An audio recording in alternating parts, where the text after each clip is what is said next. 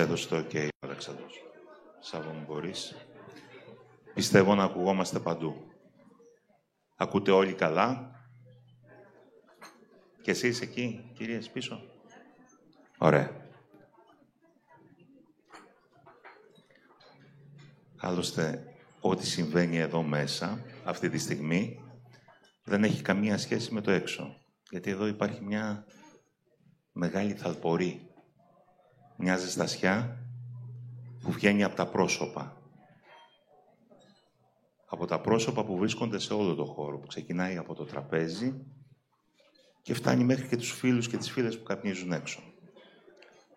Καλησπέρα σε όλες και σε όλους. Καταρχάς, θα ξεκινήσουμε με ένα τεράστιο έτη πολλά, όχι μόνο στον εορτάζοντα που απόψε είναι η γιορτή του, γιατί κάθε ωραία παρουσίαση είναι μια μεγάλη γιορτή. Είδατε που σας είπα ότι εκεί πίσω δεν μας ακούτε; Ε, δεν μας ακούτε μάλλον, ε. Προσπαθείτε. Δεν ακούνε μάλλον εκεί πίσω, Σάβα μου.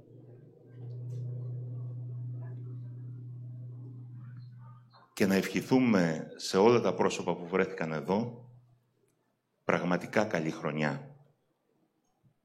Γιατί μετά από όλα αυτά που έχουμε τραβήξει τις προηγούμενες χρονιές, να που φτάσαμε να ξανασυναντιόμαστε.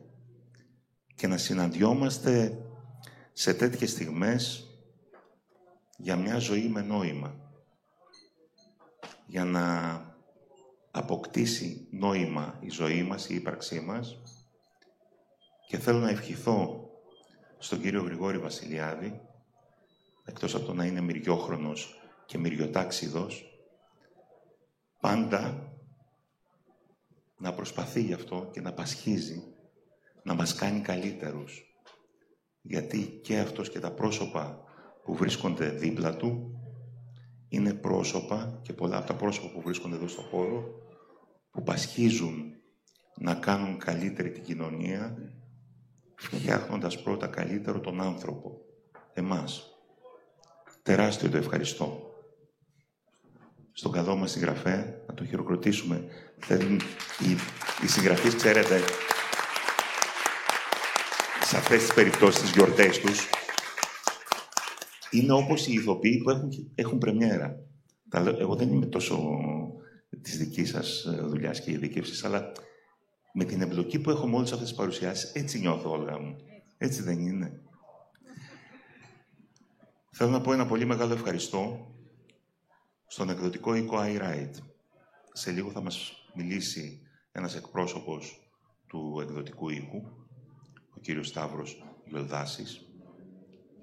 Θέλω να τους ευχηθώ, επειδή κάνουν μια πολύ μεγάλη προσπάθεια και να κλείσουν βιβλιογραφικά κενά και να εκδώσουν σημαντικά βιβλία όπως αυτό που κρατάω στα χέρια μου σε αυτές τις τόσο δύσκολες εποχές για το βιβλίο, γιατί ξέρετε με όλα αυτά που περνάει η κοινωνία και με το ενεργειακό, το βιβλίο είναι από τα είδη που δοκιμάζονται όσο κανένα άλλο. Αλλά το πλήθος των προσώπων που, που βρίσκεται εδώ αποδεικνύει ότι η δίψα υπάρχει πάντα και αυτή η δική σας δίψα είναι και το στήριγμα των εκδοτών και των συγγραφέων. Θέλω να πω ένα πολύ μεγάλο ευχαριστώ στα πρόσωπα που βρίσκονται δίπλα στον Γρηγόρη Βασιλιάδη. Θα ξεκινήσω με την κυρία Σοφία Χατζηδημητρίου. Ευχαριστούμε που βρέθηκε εδώ. Θέλω να πω ένα μεγάλο ευχαριστώ στην Όλγα Νικολαίδου γιατί πολλές φορές είναι δίπλα μου. Επίτηδες άφησα τελευταίο αυτό που συνήθως ξεκινάμε πρώτα-πρώτα και το συνηθίζω εγώ. Πολλές φορές, ε, πατέρα Χαράλαμπε, έχω κάνει το εξής ατόπιμα. Είχα μπροστά μου πρόεδρο Δημοκρατίας ή πρωθυπουργό και εγώ πάντα απευθυνόμουν στον πρώτο ιερωμένο που έβλεπα μπροστά μου. Με αποτέλεσμα να δημιουργούνται παρεξηγήσεις, αλλά κάποιοι καταλάβαιναν για ποιο λόγο το κάνουμε. Συνήθως στις παρουσιάσεις βιβλίων, που είναι γιορτές όπως είπαμε, δεν υπάρχει πρωτόκολλο. Αλλά εδώ έχουμε ένα πρόσωπο, όπως είναι ο Πατήρ Χαράλαμπος, που είναι ένας διάκονος του βιβλίου. Αυτός και αν πασχίζει να μας κάνει καλύτερος και θέλω να του πω ένα πολύ μεγάλο ευχαριστώ για όλα αυτά που έχει κάνει.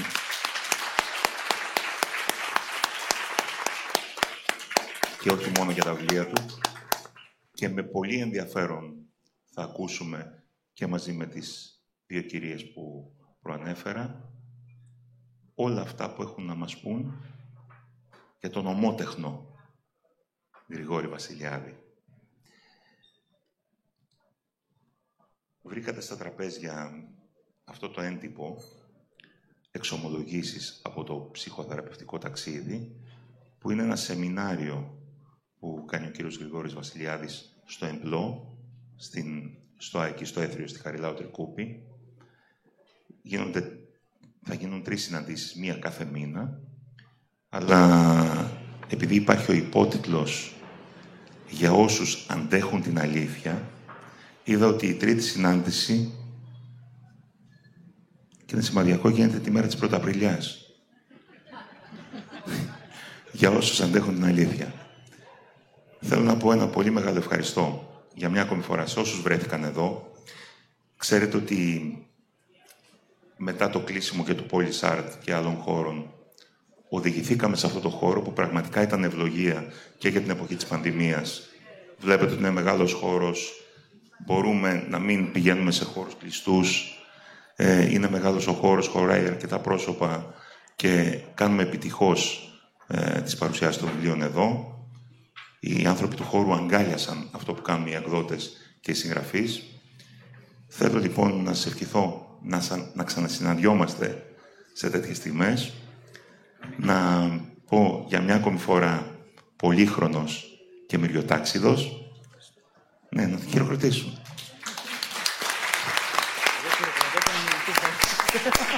να θυμίσω ότι τα βιβλία υπάρχουν εδώ με την επιμέλεια των εκδόσεων iWrite και καλό τον φίλτατο Σταύρο Γιωδάση για να μας πει δύο λόγια από τον εκδοτικό οίκο.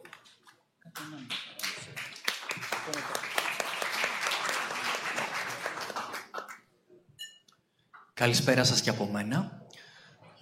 Όπως ανέφερε ο αγαπητός κύριος Χατζιακόβου, ονομάζομαι Σταύρος Γιορθάσης και είμαι εδώ ως εργαζόμενος και ως εκπρόσωπος των εκδόσεων iWrite. Ο κύριος Χατζιακόβου είχε απόλυτο δίκιο όταν ανέφερε το ότι η σημερινή βραδιά είναι μια ξεχωριστή βραδιά. Και αυτό για έναν πάρα πολύ απλό λόγο. Γιατί η παρουσίαση ενός βιβλίου του Γρηγόρη Βασιλιάδη, τόσο για εσάς που μας τιμάτε με την παρουσία σας, αλλά όσο και για εμάς ως εκδόσεις, δεν είναι μία απλή βιβλιοπαρουσίαση.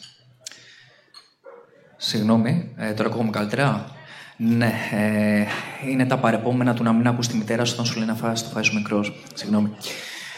Εν πάση περιπτώσει, το βιβλίο για το οποίο θα μιλήσουν σήμερα τόσο ο συγγραφέας όσο και οι εκλεκτοί καλεσμένοι στο πάνελ,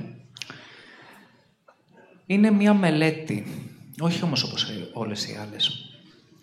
Ανάμεσα στις δεκάδες, αν όχι εκατοντάδες μελέτες που φιλοξενεί ο εκδοτικός μας οίκος, οι μελέτες του Γρηγόρη Βασιλιάδη ξεχωρίζουν.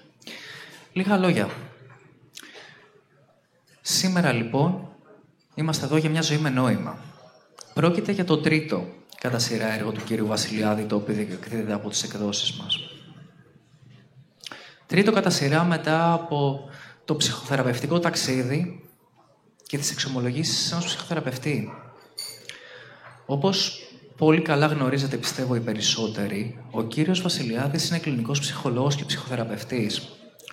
Αυτό, συμβαίνει, αυτό σημαίνει το ότι ασκεί ένα λειτουργήμα το οποίο απαιτεί πάρα πολύ έντονο ψυχικό σθένος.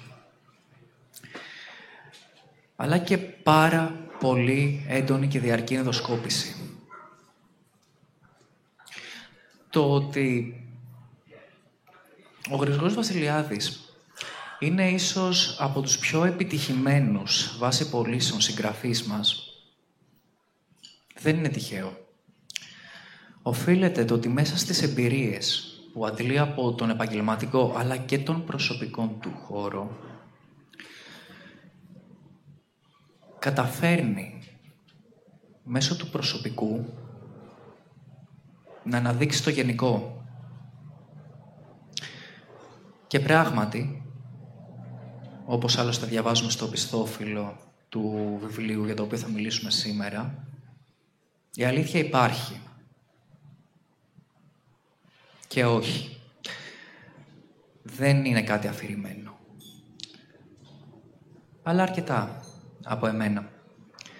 Για το βιβλίο έχουμε τη τιμή σήμερα, όπως ανέφερε και ο κ. Χατζιακόβ, να μιλήσουν ορισμένα πάρα πολύ εκλεκτά πρόσωπα του χώρου του πνεύματος, αλλά και της επιστήμης.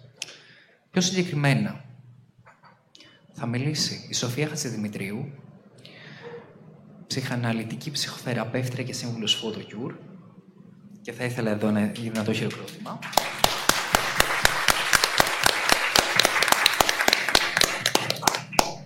Η Όλγα Νικολαίδου, ηθοποιός και ψυχοθεραπεύτρια.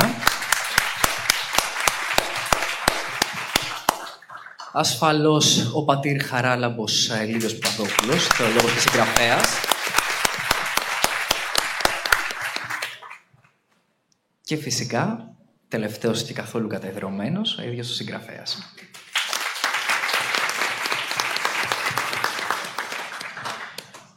Θα ήθελα σε αυτό το σημείο, πριν παραδώσω το μικρόφωνο στην κυρία Χατζηδημητρίου, να, να προσθέσω πάνω σε κάτι το οποίο ανέφερε ο κύριος Χατζιακόβ, ότι τα βιβλία τα οποία διατίθενται προς πώληση σήμερα, ο συγγραφέας είναι υποχρεωμένος διαρροπάλου να υπογράψει. Ε, δεν σας το έχω πει αυτό, αλλά δεν πειράζει. Και θα ήθελα να ευχαριστήσω κατά σειρά ασφαλώς το συγγραφέα και τους ομιλητές οι οποίοι μας τιμούν με την παρουσία τους, τον ε, πάρα πολύ φιλόξενο χώρο του κήπου του Μουσείου Καφέ και τον κύριο Χατζιακόφ προσωπικά, μα κυρίως όλους εσάς που είστε απόψε εδώ αυτό το βράδυ. Σας ευχαριστώ πολύ. Και παρακολουθώ το μικρό.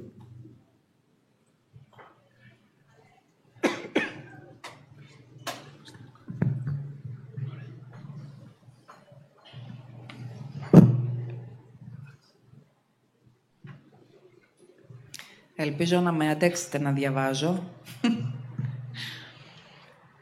Γιατί τα χάνω όταν μιλάω αυθόρμητα. Καλησπερίζω όλους σε αυτή την πολύ ωραία ευκαιρία συνάντησης. Θέλω να πω ότι είναι πάρα πολύ μεγάλη η χαρά μου και τιμή μεγάλη να είμαι εδώ στο πάνελ με ανθρώπους που αισθάνομαι πνευματικά αδέλφια μου σε έναν αγώνα που ο καθένας μας έτσι διάγει ε, για την έβρεση της αλήθειας, την οποία ποτέ δεν φτάνουμε ακριβώς, λίγο τη φτάνουμε, λίγο τη χάνουμε, πάντα είμαστε εκεί στο μετέχμιο. Είναι η τρίτη, τέταρτη φορά, Γρηγόρη, που παρουσιάζω κάποιο βιβλίο σου και έχω πάντα τον ίδιο ενθουσιασμό και την ίδια χαρά να σε διαβάζω. Η γραφή του Γρηγόρη είναι ανεπιτίδευτη, πηγαία και είναι διαρκώς αυτοεξεταζόμενη. Κάτι που όχι μόνο επιτρέπει, αλλά και παροτρύνει τη βιωματική σύνδεση με, τα γραφόντα, με το γράφοντα και τα γραφόμενά του, για όσους εξημώνου αντέχουμε να παλεύουμε με το σκοτάδι και το φως μέσα μας, με την αμφιθυμία μας, με το λίγο μας, όπως αυτά εκδηλώνονται σε άπειρες εκφάνσεις του βίου μας.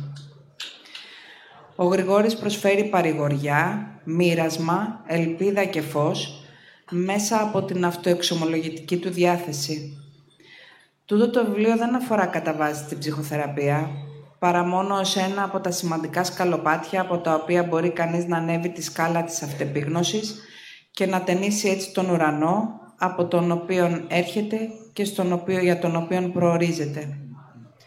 Το βιβλίο αυτό είναι μια εμπειρική, βιωμένη μαρτυρία της πορείας του συγγραφέας στο δρόμο της αυτογνωσίας και της αναζήτησης της αλήθειας. Περιγράφει γλαφυρά και συντριπτικά τις πτώσεις, τα αδιέξοδα, τα βασανιστικά παιχνίδια που παίζουν τα διάφορα προσωπία με τα οποία ταυτιζόμαστε, τη λύτρωση που έρχεται μόνο μέσω της αυτοπαράδοσης στην αγαπητική ανεφόρον αγκαλιά. Ο Γρηγόρης ξεγυμνώνει την ψυχή του και την παραδίδει στα μάτια και στα χέρια των αναγνωστών, με την ελπίδα να συνομιλήσει με τα σιγασμένα τους κομμάτια, να ακουμπήσει ενοχικές και ανέγκυχτες πτυχές του βαθύτερου εαυτού τους, να εγείρει μέσα τους μια έντονη επιθυμία διερεύνησης αυτού του νήματος που συνδέει όλα τα παράδοξα και οξύμορα του βίου μας. Μας πηγαίνει από τον υπόνομο της φοβισμένης και συρρυκνωμένης του ύπαρξης στον ουρανό της απεραντοσύνης του προσώπου του, μέσα από τις δικές του διαδρομές, φωτογραφίζοντας με λέξεις τα στιγμιότυπα της εσωτερικής του πάλης, αλλά και της καταλητικής αυτοπαράδοσής του, όποτε αυτή του χαρίζεται απλόχερα από τον αγαπημένο του Χριστό. Είναι ηχηρό το μήνυμα στο βιβλίο αυτό ότι ο Γρηγόρης προσφέρει τα σα εκ των σών, ότι δηλαδή μοιράζεται απλόχερα και με χαρά μαζί μας τα δώρα που έλαβε ο ίδιος από το Θεό, γνωρίζοντας ότι με το μοίρασμα αυτό επιστρέφουν στον ίδιο και πάλι πίσω στο Θεό. Αυτή τη συνεκτικότητα, την ενότητα, την αναγκαιότητα αμφίδρομης, δυναμικής και ζώσας σχέσης, προκειμένου να ζήσουμε αυτό το πέρασμα από την καθημερινή μας ζωή στην όντως ζωή, όσο πιο ολοκληρωτικά και ολοκληρωμένα γίνεται, ο Γρηγόρης την κάνει πράξη και παράδειγμα μέσα από το βιβλίο του, πρόσκληση και πρόκληση για όλους, όσους διαπεράσει έστω και μία πρόταση από το βιβλίο και τους βρει στο κέντρο της καρδιάς. Βρήκα αρκετές σελίδες ή παραγράφους ή ακόμη και προτάσεις που μιλούσαν σε μένα αλλά και σε ανθρώπους της ζωής μου, θεραπευόμενους μου και μη. Με συγκίνησε η έκκληση και ο σεβασμός που προϋποθέτει, με τα οποία απόλυτα ταυτίζομαι, για παράδειγμα, να μην παραμυθιάζουμε τους ανθρώπους που βρίσκονται στο χείλος του θανάτου λόγω κάποιας χρόνιας νόσου, με ιστορίες ανάρρωσης και αποκατάστασης του φυσικού του σώματος, όταν εκείνοι ήδη ατενίζουν την ατελεύτητη ζωή. Με συγκίνησε επίσης η απόφασή του να μην απαντά με θυμό στο θυμό των άλλων όταν βρίσκεται πίσω από το τιμόνι, αλλά να του συνοδεύει με μια ευχή, η οποία γνωρίζει καλά πως επιστρέφει πίσω στον εαυτό του και τον ειρηνεύει. Με άγγιξε η αλήθεια του στην εξομολόγηση ότι η σεξουαλικότητά του επενδύθηκε στρεβλά και τον οδήγησε σε μεγαλύτερο κενό όταν δεν έβρισκε τον αληθινό της παραλήπτη. Δηλαδή, δεν λειτουργούσε το σώμα στην υπηρεσία του θείου έρωτα μέσω ενός άλλου προσώπου, αλλά εκτονωνόταν η σωματικότητα της επιθυμίας πάνω σε άλλα σώματα, όλα κενά αντικείμενα που έκαναν κρότος συγκρουόμενα, χωρίς να απαλύνουν το βαθύτερο υπαρξιακό κενό, χωρίς να απαντούν σε κανένα ζωτικό αίτημα. Σε όλα αυτά τα σημεία βρήκα τον εαυτό μου. Βρήκα και άλλους. Μοιράστηκα με τον Γρηγόρη τις στιγμές των δακρύων της μετάνοιας, αλλά και της χαράς που σε κατακλείζουν σαν αντικρίζεις φιγούρες που πραγματικά, όχι κατ' επίφαση, σε ταπεινώνουν. Όντως, τι να πεις, πέρα από το να ακούσεις κατανοητικά και με σεβασμό σε μια γιαγιά 99 ετών όταν σου λέει ότι περιμένει με χαρά να πεθάνει ή σε μια νέα κοπέλα που ζει και αναβλύζει όντως ζωή στο κατόφλι του προλεγόμενου ιατρικά τέλους της, Πόσο τυχερός είναι άραγε κανείς να έχει την ευκαιρία και την ευλογία τέτοιων συναντήσεων; Θυμήθηκα τη δική μου γιαγιά, την Καλλιρόη, που λεπτά πριν σβήσει σε μια αφασία τριών ημερών που οδήγησε στο πέρασμά της, μου είπε «Προσεύχομαι στο Θεό να με πάρει, είμαι έτοιμη». Τα έζησα όλα όσα είχα να ζήσω σε αυτή τη ζωή. Κουράστηκα, πόνεσα, χάρηκα, ερωτεύτηκα. Είμαι έτοιμη να φύγω.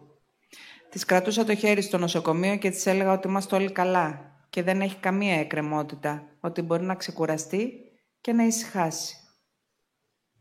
Αυτό ήταν παρηγορητικό, θέλω να πιστεύω για εκείνην, αλλά σίγουρα για εμένα. Στο βιβλίο αυτό του Γρηγόρη βρήκα επίσης τον εαυτό μου υπόλογο σε πολλά τραύματα που συνεχίζω να μου επιφέρω. Είδα πώς ο φόβος μου να επιτρέψω, στους, να επιτρέψω και στους άλλους να πονέσουν, να βρουν το δικό τους μυστικό, όπως είπε γλυκά ο Γρηγόρης στην κόρη του σε ένα παραμύθι, είναι αυτός που κάνει και εμένα αλλά και τους άλλους να πονέσουμε περισσότερο τελικά. Κινούμε με θέληση να γλιτώσω τον άμεσο πόνο, μόνο και μόνο για να τον αυξήσω μεταγενέστερα. Είμαι στις πράξεις ολιγόπιστη κι εγώ. Θυμήθηκα ότι πρόσφατα ρώτησε έναν φίλο που εξομολογήθηκε με εμπιστοσύνη μια δική του προσωπική καταστροφή από ποια άλλη χειρότερη καταστροφή νομίζεις ότι σε έσωσε αυτή που περιγράφεις; Κι όμως, ενώ έχω στιγμία και αδιασάλευτα την πίστη ότι κάθε μας παραστράτημα προοικονομείται από το Θεό με ένα τέτοιο τρόπο ώστε να οδηγεί δυνητικά στην τελείωσή μας, συνεχίζω φορές ανένδοτη στον ίδιο ατελέσφορο δρόμο. Η γνώση βρίσκεται στη συντριβή, αλλά η φανέρωσή της είναι εκτιφλωτική και πολλές φορές στιγμία. Τα δώρα της μόνιμα, αλλά εμείς αντιστεκόμαστε στεναρά σε αυτά, πιάνοντας τον εαυτό μας από τα μαλλιά καθώς πνίγεται μέσα σε μια άτολμη ζωή, που φαίνεται ζωή ενώ δεν είναι. Φυσικά, όταν δεν ακούμε τις καμπάνες της ψυχής μας, το σώμα μας τελικά, άρρηκτα συνδεδεμένο με την ψυχή μας, θα μιλήσει και αυτό.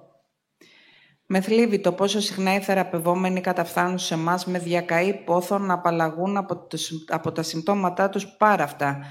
Είτε αυτά είναι μια μόνιμη θλίψη, είτε κρίση πανικού, είτε σωματικές εκφράσεις. Αν δεν το πω στο πρώτο ραντεβού, που προσπαθώ να το πω σχετικά σύντομα, ότι τα συμπτώματα αυτά μας χρειάζονται, είναι αγγελιοφόροι, προσπαθούν κάτι να μας πούν για το πώς ζούμε ή για το πώς δεν ζούμε. Μου έρχεται στο μυαλό ο μοναχός στο αναπηρικό αμαξίδιο που περιγράφει ο Γρηγόρης. Η χαρά του για το ότι ο Θεός επέτρεψε σε αυτόν ένα τέτοιο δώρο, όπως η αναπηρία του, προκειμένου να δει καθαρότερα όσα προορίζονταν για εκείνον. Με αυτό βέβαια δεν εννοεί κανείς ότι όλοι θα ωφελούμασταν από μια αναπηρία τέτοιου είδους, γιατί ο κάθε άνθρωπος έχει το δικό του σταυρό να σηκώσει, τη δική του αναπηρία και το δικό του μέτρο στο οποίο επάνω θα δοκιμαστεί ώστε να τελειοποιηθεί. Γι' αυτό εξάλλου οι ζωές των ανθρώπων διαφέρουν, όπως και οι δοκιμασίες τους, σε φαινομενικό επίπεδο και είναι ως εκ τούτου μη συγκρίσιμες. Στην ουσία όμως όλοι μας δοκιμαζόμαστε στα άκρα των δυνατοτήτων μας προκειμένου από το χώμα μας να φανεί και να βγει στην επιφάνεια ο κρυμμένος χρυσός. Στη θεραπεία της φωτογραφίας, μέσω της φωτογραφίας, μια μέθοδο που ακολουθούμε πρόσφατα ε, με τη θεραπευτική πρωτοβουλία της Photocure, αναρριγώ κάθε φορά με τις φωτογραφίες που βγάζουν οι θεραπευόμενοι. Αναρριγώ με τη συνδεσιμότητα των πάντων, με τη Θεία Οικονομία, όπως αυτή φανερώνεται μέσα από τα σύμβολα των απλών καθημερινών αντικειμένων. Με το πόσο ο Θεός έχει οικονομήσει ώστε να μπορούμε να διαβάσουμε τα τράφματα και τα θαύματα παντού γύρω μας, σε κάθε τι που μπορεί με πρώτη ματιά να φαντάζει αδιάφορο. Πώς ένα ποτιστήρι μπορεί να μας μιλήσει για τη σεξουαλικότητα, την προσφορά, το ξόδεμα, την ανάγκη αλλά και την επιθυμία. Μια ρόδα μπορεί να παραπέμπει στην ολοκλήρωση. Ένα ματσάκι κομμένα λουλούδια μπορεί να μιλάνε για το ορισμένο του χρόνου μας. Τα παραδείγματα άπειρα. Στέκομαι απέναντι σε αυτές τις αποκαλύψεις με άπειρο δέος και θαυμασμό για την ελεημοσύνη εκείνου που μας χαρίζει απλόχερα, ξανά και ξανά, αστήρευτα, τις ευκαιρίες να τον συναντήσουμε. Όπως λέει και ο Γρηγόρης, οι ευκαιρίες, συχνά δοσμένες και μέσα από δύσκολες ή επώδυνες συγκυρίες, μας περιμένουν να συναντηθούμε μαζί τους για να συστηθούμε στον όντο σε αυτό μας, στο πρόσωπο που είναι από πάντα και για πάντα βαθιά και ανέκλητα αγαπημένο. Όσο και να αντιστεκόμαστε σε αυτή την αγάπη, γιατί αισθανόμαστε λίγοι για αυτήν ή ανάξιοι, η αγάπη αυτή μας συντροφεύει, σαν κεράκι αναμένο, στα σκοτάδια μας. Όσο και αν φυσάμε τη φλόγα για να σβήσει, γιατί φοβόμαστε να έρθουμε σε επαφή με την επιθυμία μας και να καούμε από αυτήν, φοβόμαστε ταυτόχρονα μήπως δεν χωρέσουμε τελικά την προσφορά της αγάπης. Εκείνη στέκει εκεί όμως, ακλόνητη, υπομονετική, με καρτερία, κατανόηση και συμπόνια. Κλείνοντας, και αφού πήρα την άδεια του Γρηγόρη, θα ήθελα να σας διαβάσω ένα απόσπασμα από ένα βιβλίο μου προς έκδοση, κάποια στιγμή, που λέγεται «Δέκα μικρές προσευχές». Το επέλεξα γιατί είναι γραμμένο ακριβώς στο πνεύμα του βιβλίου του Γρηγόρη και καταμαρτυρά την αγωνιώδη και ατέρμονη κίνηση της ταραγμένης ψυχής προς το δημιουργό της. Απόψε γεννιέμαι ξανά μες στο σκοτάδι, ανάμεσα σε δύο πέτρες που χτυπιούνται αλίπητα. Έτσι ανάβω. Αυτός φαίνεται ο μόνος βασανιστικός τρόπος να είμαι μαζί σου. Να είμαι, γενικός και οριστικός. Ιδρώνω και κρυώνω μέσα σε λίγα δευτερόλεπτα. Το κορμί μου έρμεο της σκέψης σου. Η σκέψη μου έρμεο της σκέψης σου. Το δωμάτιο, το σύμπαν, το μετά το σύμπαν. Το συμβάν της σύλληψής μου. Η μάνα μου, ο πατέρας μου, ο κόλπος της, το σπέρμα του. Εσύ. Παντού, εσύ. Απλώνω το χέρι μου στο κομμωδίνο σε ημιλιπόθυμη κατάσταση και γυρίζω πάλι την κλεψίδρα. Λέω δεν μπορεί, θα σε βρω στην άλλη μεριά του χρόνου. Βρίσκω μόνο κενό. Άλλοτε με πλακώνει και άλλοτε πέφτω μέσα του με εφιαλτική βραδύτητα. Δεν είσαι πουθενά μες στο χρόνο που ξέρω. Δεν είσαι στο χώρο που ορίζω. Έχω ψάξει σε όλες τις κυτρινισμένες μου κούτες στο πατάρι. Παλιές φωτογραφίες από που λείπεις. Δεν σε βλέπω στο πρόσωπό μου. Αυτό το πρόσωπο μου είναι άγνωστο. Κατέβηκα και στο κελάρι. Βρήκα τα μπουκάλια που άδειασα για να σε πιω. Πλην ενός που έσπασα πάνω στα νεύρα μου επειδή στέρεψε νωρίς. Το πέταξα το μεσημέρι στον κάδο της ανακύκλωσης. Τι ώρα περνάει άραγε το απορριμματοφόρο; Θα κατέβω να ψάξω, να σε βρω και να σε σώσω. Εκεί θα ήσουν, εκεί λίγο πριν ευριάσω. Θα το κολλήσω, υπόσχομαι, όλα τα κομμάτια, ένα-ένα. Δεν ήθελα να θυμώσω, δεν ήθελα. Κάνει κρύο έξω. Ο κάδος άδειασε. Δεν πρόλαβα. Δεν σε βρίσκω. Μπορεί να σε πήρε ο άστεγος που έσερνε ένα καρότσι. Ξέρουν από αξιαέρα συλλέκτες. Εγώ έψαχνα σε χρυσό και τώρα είμαι ράκος. Δεν σε βρίσκω. Κι όμως είσαι παντού. Παίρνουμε μια βαθιά ανάσα. Λένε βοηθάει. Εισχωρείς μέσα από τα ρουθούνια μου. Μου μυρίζει λιβάνι, λιβάδι, κερί, καμπάνα. Παίζαμε με τις λέξεις, θυμάσαι; Τώρα λιγόστεψαν οι λέξεις και εσύ πλήθυνες. Δεν γίνεται, θα τρελαθώ. Θέωση και ανυμπόρια, ανυμπόρια και θέωση, η τραμπάλα μου, η παιδική χαρά που κάλυπτε τη λύπη μου επειδή δεν σε ήξερα ακόμη, η τραμπάλα των παιδικών μου χρόνων που απ' τη μία με θέλει να με κρατάς δέσμιο μιας αυταπάτης με το βάρος σου στα σύννεφα και από την άλλη να σε εκτοξεύω στον κόσμο των θεών με τις τραγικές μου πτώσεις. Δεν θα ζητήσω συγγνώμη, θα ζητήσω όλες τις συγγνώμες που κανείς δεν ζήτησε.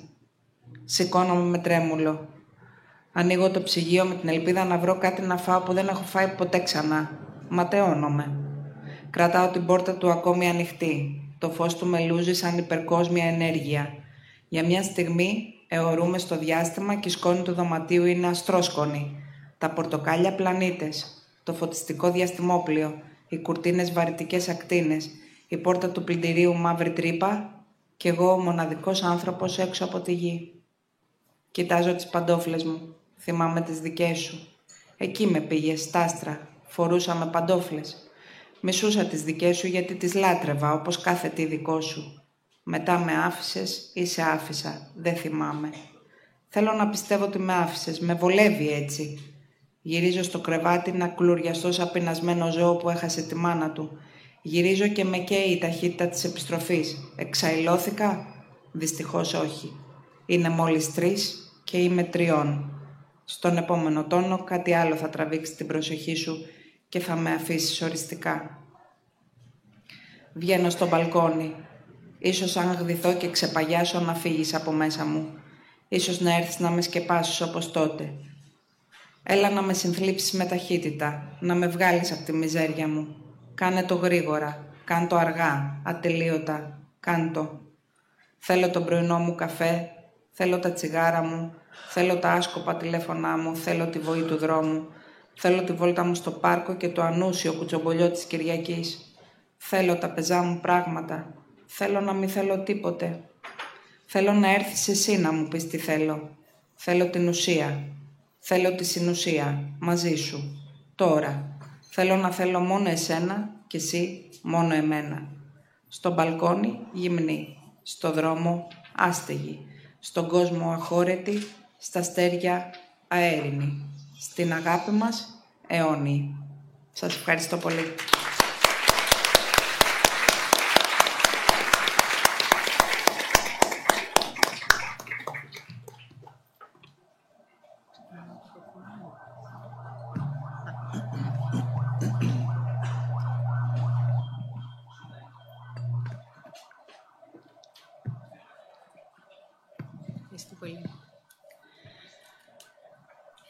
Καλησπέρα και από μένα, μετά από αυτή την πάρα πολύ ωραία ε, και τόσο εξομολογητική και αποκαλυπτική γραφή της Σοφίας που όντως συνομίλησε με το βιβλίο του Γρηγόρη Βασιλιάδη. Θέλω να πω ότι και εγώ είμαι πολύ χαρούμενη που είμαι εδώ πέρα απόψε σε μια παρέα πραγματικά αγαπητική ε, και τιμητική. Προσπαθώντας λοιπόν να αποτυπώσω και να μοιραστώ μαζί σας αυτή την αναγνωστική εμπειρία του βιβλίου του Γρηγόρη Βασιλιάδη για μια ζωή με νόημα, θα έλεγα ότι ο συγγραφέας, όπως και στα προηγούμενα βιβλία του, καταφέρνει και εδώ να θεμελιώσει ένα πολυεπίπεδο πλέγμα αυθεντικών και ιαματικών σχέσεων, ακριβώς επειδή συνεχώς μετακινείται και παρετείται από τη θέση της αυθεντίας. Ε, από τη θέση της αυθεντίας τόσο στο κομμάτι του συγγραφέα, όσο και στο κομμάτι του θεραπευτή. Ήδη από τον πρόλογο αναρωτιέται για τη χρησιμότητα και την αναγκαιότητα της συγγραφικής διαδικασίας, αυτής καθεαυτής.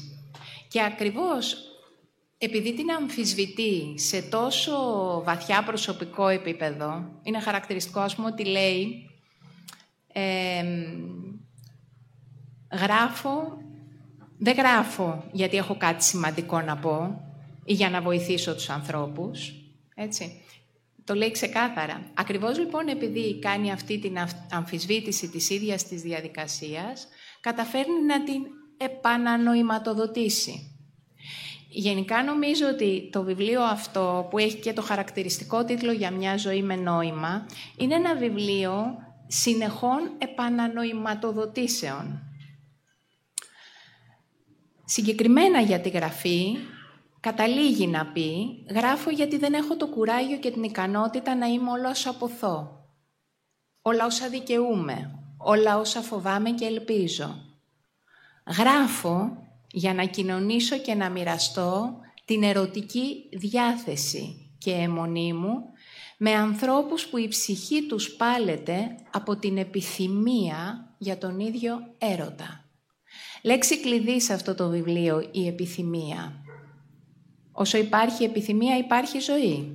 Και όταν κάποιος αρνείται να ακούσει το κάλεσμα της επιθυμίας του, τότε η ζωή αρρωσταίνει. Μας λέει ο Μάσιμο Ρεκαλκάτη, ο, ένας Ιταλός ψυχαναλυτής, ο οποίος μάλιστα υπενθυμίζοντάς μας ε, την ετυμολογία της λέξης επιθυμία, μας φέρνει και κάτι πάρα πολύ όμορφο. Ε, η ετυμολογία, ας πούμε, στα αγγλικά είναι, το ξέρετε, το desire, ε, desire στα γαλλικά και έρχεται από το λατινικό, από τη λατινική ρίζα desiderium, όπου υπάρχει το στερητικό «de» στο «sidereus», «sidereus coleum» είναι ο έναστρος ουρανός.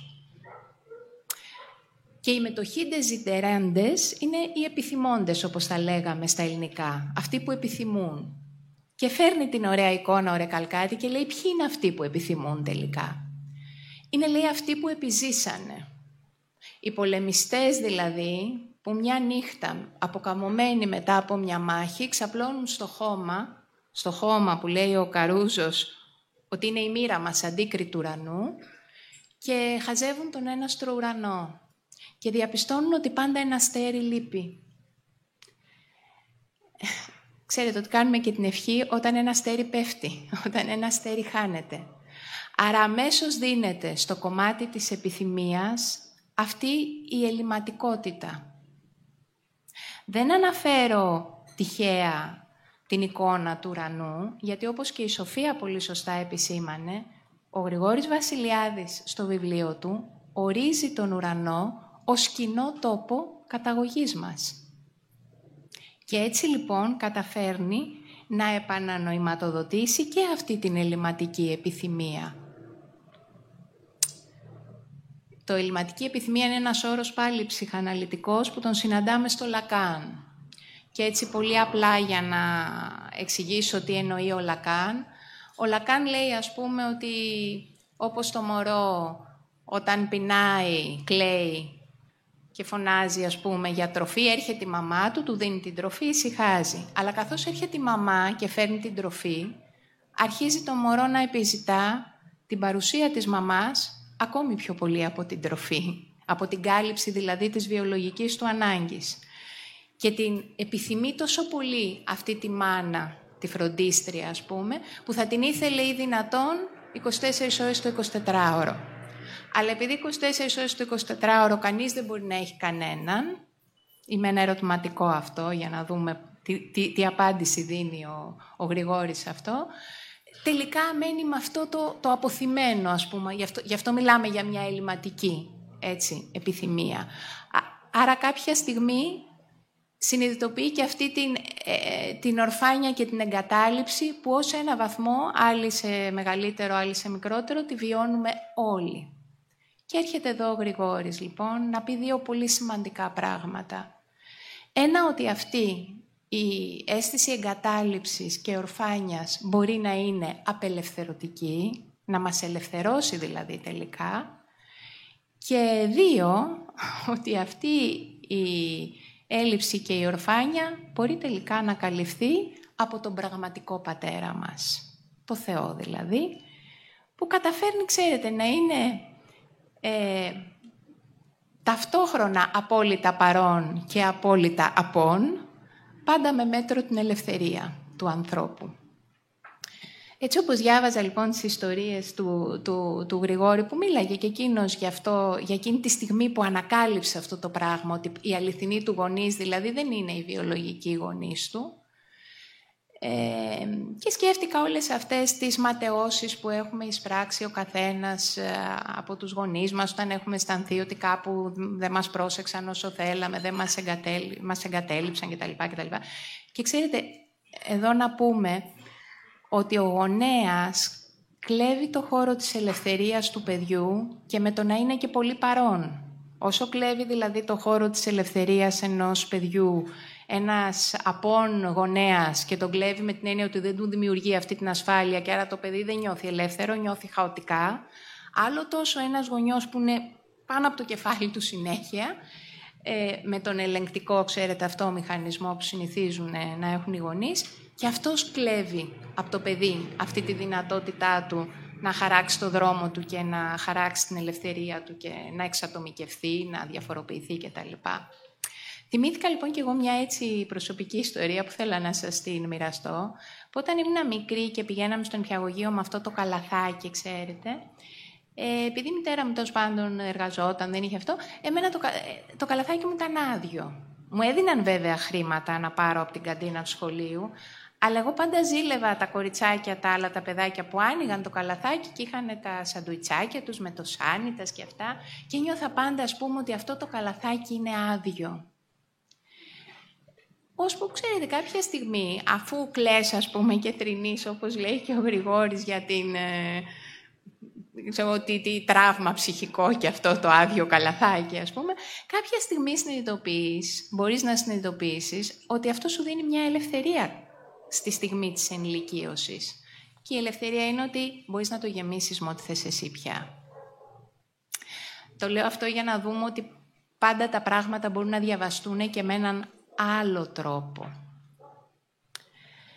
Ο... Και βάζοντας τη λέξη άλλο, να πω και πόσο ωραία προσδιορίζει ο Γρηγόρης Βασιλιάδης στο βιβλίο του τον άλλον, τον άλλον με αλφα κεφαλαίο, όπως ξέρετε, η σχέση με το Θεό δεν μπορεί να θεμελιωθεί έξω από τη σχέση με τον άλλον. Δηλαδή δεν μπορείς να συνάψεις μια ολοκληρωμένη σχέση με το Θεό ε, βγάζοντας από την εξίσωση το συνάνθρωπο. Έτσι. Αυτή λοιπόν τη σχέση με τον άλλον ο Γρηγόρης την αποκαλύπτει και την επανανοηματοδοτεί διευκρινίζοντας ότι αυτός ο άλλος δεν είναι μια αόριστη αντωνυμία, αλλά είναι μια αγαπητική σχέση σε μια οριστική, θα λέγαμε, συμφωνία. Διαβάζω απόσπασμα του συγγραφέα. Να είμαι αξεχώριστος εγώ από τον άλλον, το δικό μου από το δικό σου, τα δάκρυά μου από τα μάτια σου, τα όνειρά μου από την επιθυμία σου, η ελπίδα μου από τη δική σου Ανάσταση. Και βλέπετε ότι εδώ το καθρέφτισμα στο βλέμμα του άλλου, το περίφημο αυτό καθρέφτισμα που αναζητάμε στο βλέμμα του άλλου, για να γίνουμε υποκείμενο στον τόπο του άλλου, όπως λέει ο Λακάν. Τον επικαλούμε συχνά γιατί είναι εγωιτευτικός ψυχαναλυτής. Ε, τι προϋποθέτει; Προϋποθέτει αυτή την ερωτική ματιά. Και ποια είναι η αληθινά ερωτική ματιά του άλλου; Η χωρητική ματιά. Η ματιά δηλαδή που χωράει το ουρανομίκες ύψος της ελευθερίας του καθενός μας. Η ματιά δηλαδή που πραγματικά μπορεί να μας μεταμορφώσει και να μας κάνει υποκείμενο, είναι αυτή η ματιά που μας επιτρέπει αυτή την ελευθερία. Κάποτε από μια σύμπτωση βρίσκουν οι λέξεις το άλλο νοημά τους. Η κάθε λέξη είναι μια έξοδος για μια συνάντηση, πολλές φορές ματαιωμένη και τότε είναι μια λέξη αληθινή. Όταν επιμένει στη συνάντηση, μας λέει ο Γιάννης Ρίτσος. Ποια είναι η σύμπτωση, ποια είναι η στιγμή αυτής της συνάντησης; Ο Γρηγόρης Βασιλιάδης και γι' αυτό έχει μια απάντηση στο βιβλίο του. Όταν μιλάει για την έννοια του χρόνου.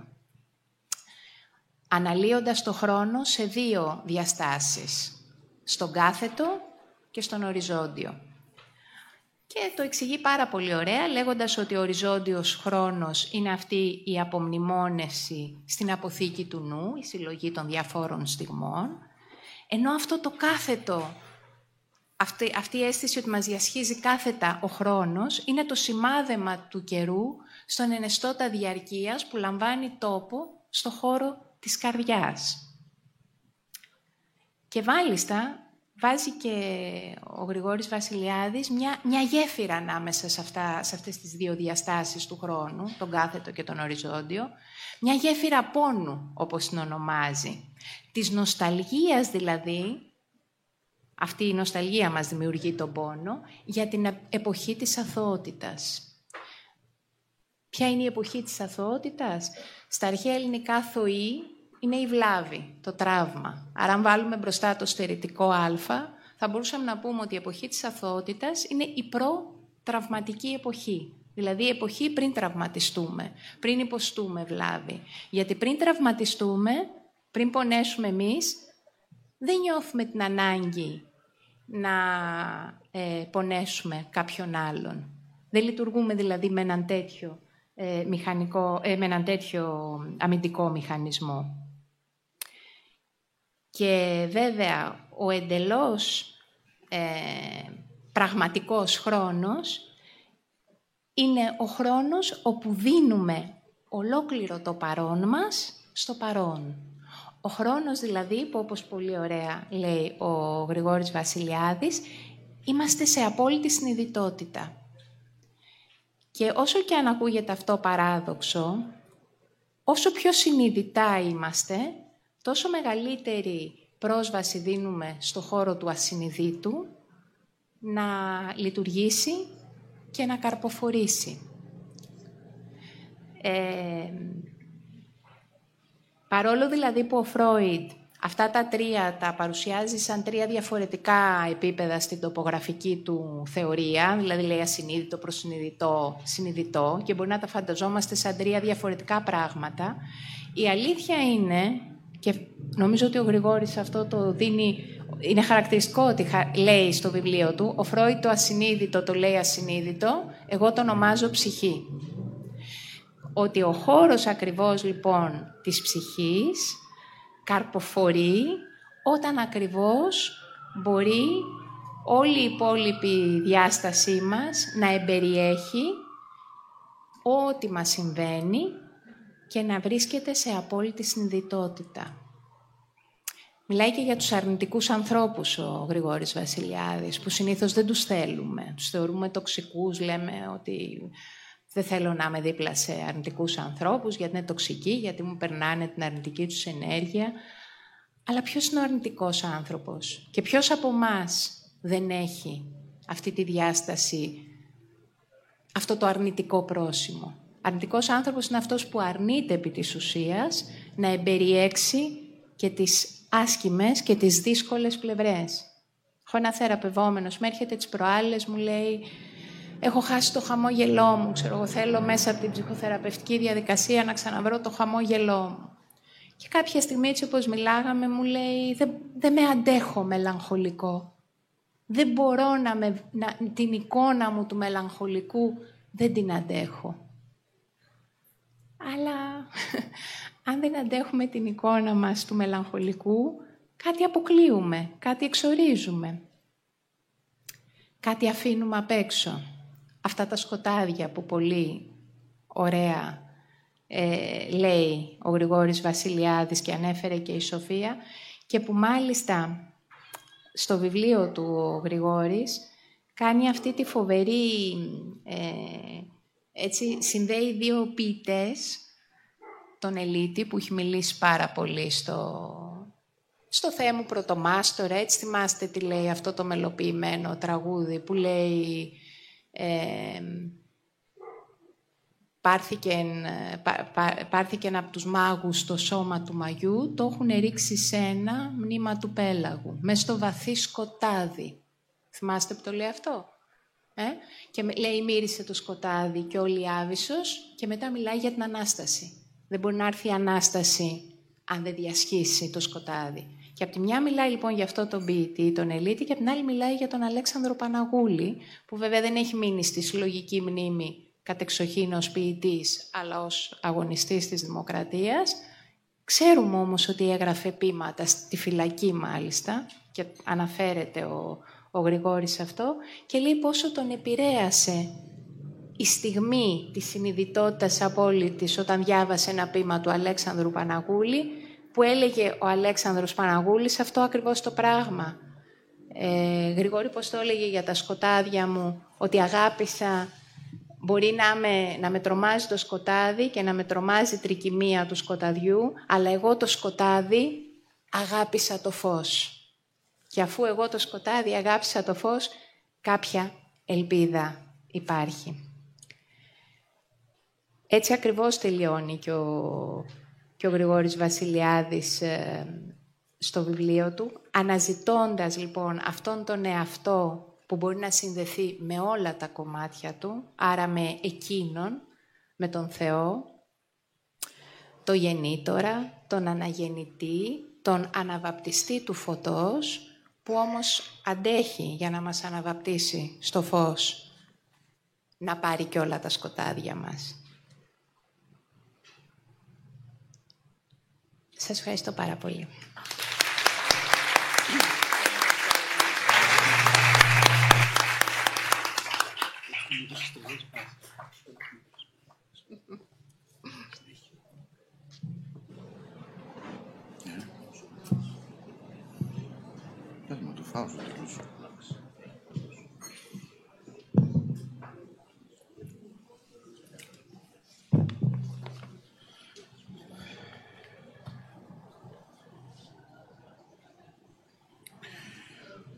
Όπως προηγουμένως η αγαπητή Σοφία και η αγαπητή μου Όλγα δήλωσαν πάρα πολύ χαρούμενες για την απόψινή εκδήλωση και αυτή τη μετοχή ε, σε αυτήν εδώ την παρουσίαση. Κατά τον ίδιο τρόπο δηλώνω και εγώ πάρα πολύ χαρούμενος. Οπότε είμαστε όλοι χαρούμενοι. Πολύ σημαντικό αυτό. Είστε κι εσείς προφανώς χαρούμενοι. Και όλο αυτό οφείλεται στο γεγονός ότι ο Γρηγόρης μας χάρισε αυτό το πολύ όμορφο βιβλίο. Έτσι. Οπότε είμαστε χαρούμενοι και γι' αυτόν. Ε, εγώ θα προσπαθήσω να απαντήσω σε αυτά τα λίγα λεπτά σε τρία ερωτήματα. Το πρώτο θα είναι ποιο είναι το πνεύμα του βιβλίου; Το δεύτερο θα είναι γιατί με άγγιξε εμένα προσωπικά αυτό το βιβλίο, αυτό το ανάγνωσμα. Το τρίτο ερώτημα θα είναι έξι πράγματα που έμαθα διαβάζοντας Βασιλιάδη. Και το τέταρτο, βάζω και ένα τέταρτο, θα είναι αν τη βγάλω από το κρυό. λοιπόν, Πάμε λοιπόν να ξεκινήσουμε. Γιατί νιώθω τα πόδια μου με κρατάνε πλέον. Λοιπόν, πάμε λοιπόν να ξεκινήσουμε από το πρώτο, ποιο είναι το πνεύμα του βιβλίου. Για μένα αυτό το καταπληκτικό βιβλίο είχα πάρα πολύ καιρό να πιάσω ένα βιβλίο στα χέρια μου. Τι έχει; Ο ήχος, ε. Σαν τον καράκου, ναι. Ε, κάνει, κάνει, ναι. Κάνει μια. Άμα πάω όμως μακριά δεν θα ακούγομαι.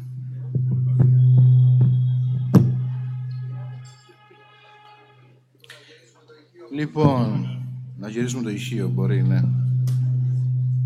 Καλά, θα λέω ωστόσο να μην καθυστερούμε.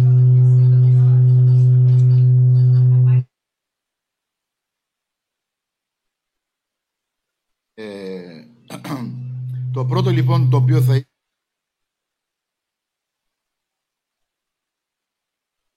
καιρό να διαβάσω ένα βιβλίο το οποίο πραγματικά εμένα να με καθυλώσει. Είμαι λίγο δύσκολος γιατί φαντάζομαι πως όλοι οι οποίοι αγαπάτε τα βιβλία ξέρετε πάρα πολύ καλά ότι όταν διαβάσεις ένα αριθμό βιβλίων μετά γίνεσαι όλο και πιο απαιτητικός αναγνώστης οπότε για να βρεις ένα βιβλίο να σε αγγίξει ουσιαστικά μέσα σου αυτό πρέπει να είναι κάτι το πολύ ιδιαίτερο.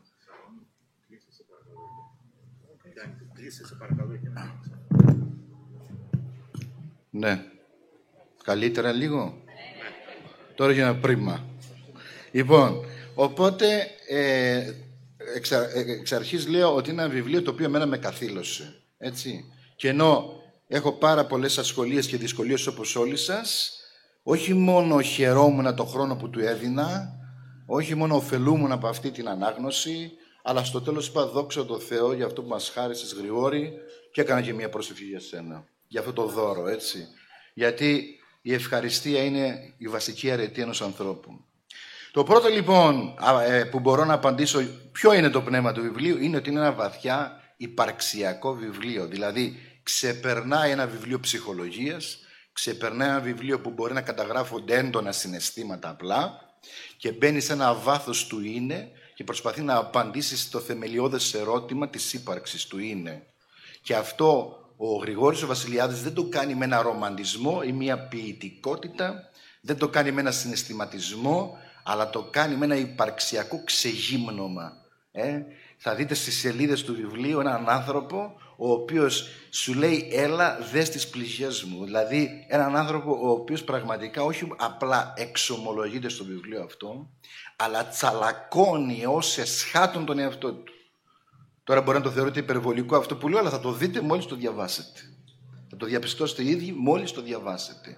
Εγώ τέτοιο τσαλάκωμα και ξεγύμνομα δεν έχω ξαναδεί σε βιβλίο. Και αυτό εμένα με συγκλώνησε και θα σας πω γιατί παρακάτω. Το δεύτερο που θέλω να πω ε, για το πνεύμα του βιβλίου είναι ότι είναι ακριβώς αυτό το πράγμα. Δηλαδή, ο, ο Γρηγόρης Βασιλιάδης λέει το εξής ότι κοιτάξτε να δείτε, είμαστε, είμαστε, είμαστε όντα τα οποία είμαστε αντιφατικά. Είμαστε παρουσίες οι οποίες είμαστε αντιφατικές. Μέσα μας ζει όλο το σκοτάδι όλων των αιώνων, αλλά όλο και το φως του μέλλοντος. Ζει μέσα μου το σκοτάδι του παρελθόντος, αλλά και ένα φως που με εκτυφλώνει και έρχεται από το μέλλον. Η ταυτότητά μου μπορεί να έχει γραφτεί στο παρελθόν μέσα στους προγόνους μου, αλλά συγχρόνως και ταυτοχρόνως είναι μια ταυτότητα που έρχεται το μέλλον. Είμαι κάτι, αλλά είμαι και κάτι που δεν έχω γίνει ακόμη.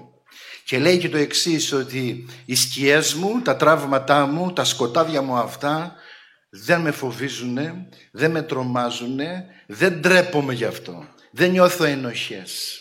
Δεν φοβάμαι να αγκαλιάσω το σκοτάδι μου. Κατεβαίνω στον Άδη μου και συνομιλώ με τα τραύματά μου. Και είναι οκ αυτό, δηλαδή δεν ντρέπομαι για αυτό το πράγμα. Δεν νιώθω ενοχές που δεν είμαι μόνο καλός. Δεν νιώθω ενοχές που δεν, που δεν είμαι μόνο Άγιος.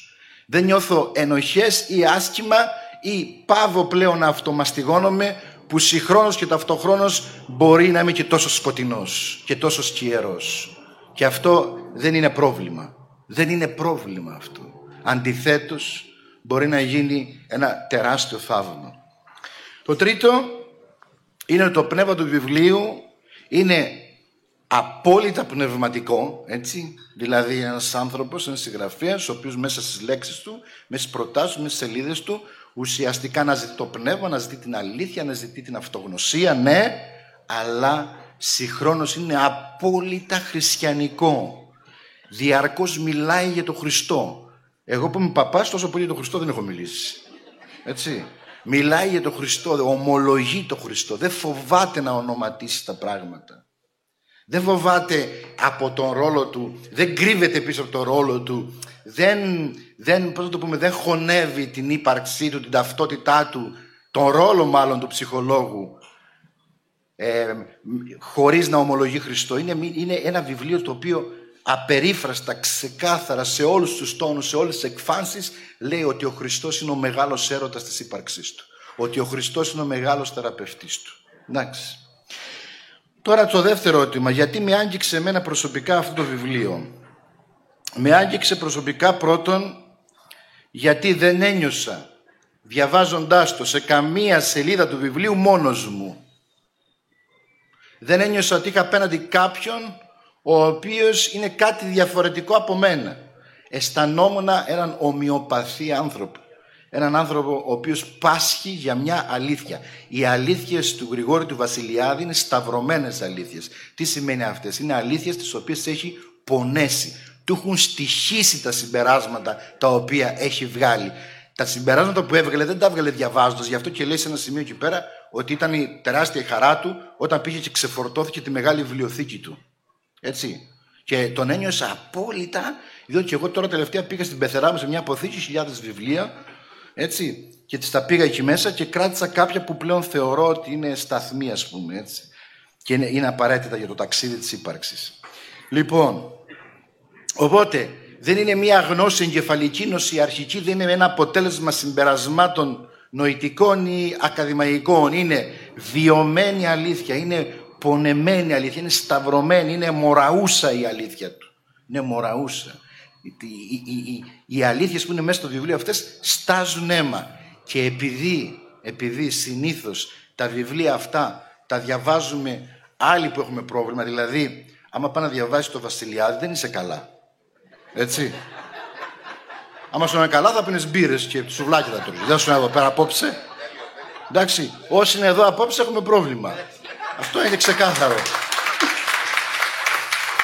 Και αυτό δεν είναι πρόβλημα. Αυτό δεν είναι πρόβλημα.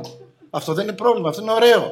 Λοιπόν, και επειδή ακριβώς και εγώ είμαι ένας τέτοιος άνθρωπος ας πούμε, έτσι, ε, διαβάζοντας λοιπόν το βιβλίο αυτό, κατάλαβα και αντιλήφθηκα ότι αυτές οι αλήθειες αυτού του ανθρώπου του έχουν στοιχήσει και ο πονεμένο, γι' αυτό λέω τώρα ότι απόψε είμαστε εδώ, τι κάνετε, τι κάνετε όλοι εσείς, όλοι εμείς και εγώ πρώτος, τι κάνουμε. Ο πονεμένο, επειδή το τραύμα από μικρό σε, σε οθεί, είναι, είναι, το τραύμα είναι ο ίδιος ο Θεός, το τραύμα είναι ο ίδιος ο Θεός που σε σπρώχνει, σε σπρώχνει σε αλλαγές, σε πράγματα, ας πούμε, έτσι. Τι, τι αποκτάς με, με, με τον καιρό, αποκτάς μια φοβερή όσφρηση του άλλου πονεμένου αποκτάς μια φοβερή πνευματική, εσωτερική όσφρηση, διέστηση, ας το πείτε, ας πούμε έτσι, που βρίσκεται, δηλαδή, αν σε βάλω εδώ μέσα και κοιτάξεις έτσι δεξιά, αριστερά, θα καταλάβεις πού είναι εκείνος που σου μοιάζει, που έχει τον πόνο. Θα πάει να κάτσεις δίπλα του. Και επειδή το καταλάβαμε ε, τι έχει περάσει, γι' αυτό ήρθαμε απόψε όλοι εδώ πέρα, έτσι.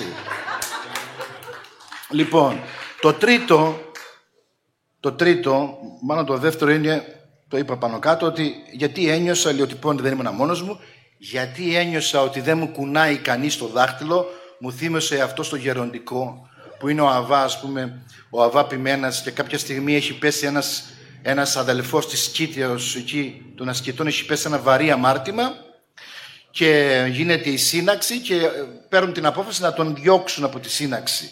Και του λένε με αυτή την αμαρτία που έκανες, με αυτό το πάθος, με αυτή την εξέλιξη, με αυτή την αντιμετώπιση εδώ δεν μπορεί να κάτσεις. Πρέπει να φύγεις. Και φεύγει. Και την ώρα που είναι έτοιμος να φύγει ακούγεται μια φωνή του λέει κάτσε έρχομαι κι εγώ μαζί σου.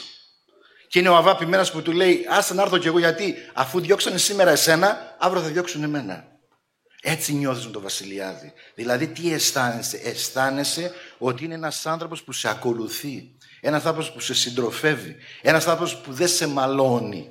Είναι αυτή ας πούμε η αντίληψη του Αγίου Πορφυρίου απέναντι στο τραύμα. που, που ο Άγιος Ποροφύριος ας πούμε έφευγε έξω από τους κανόνες, έξω από τα πιδάλια, έξω από αυτά και πήγε στο τραύμα και σου λέει τι μπορεί σήμερα.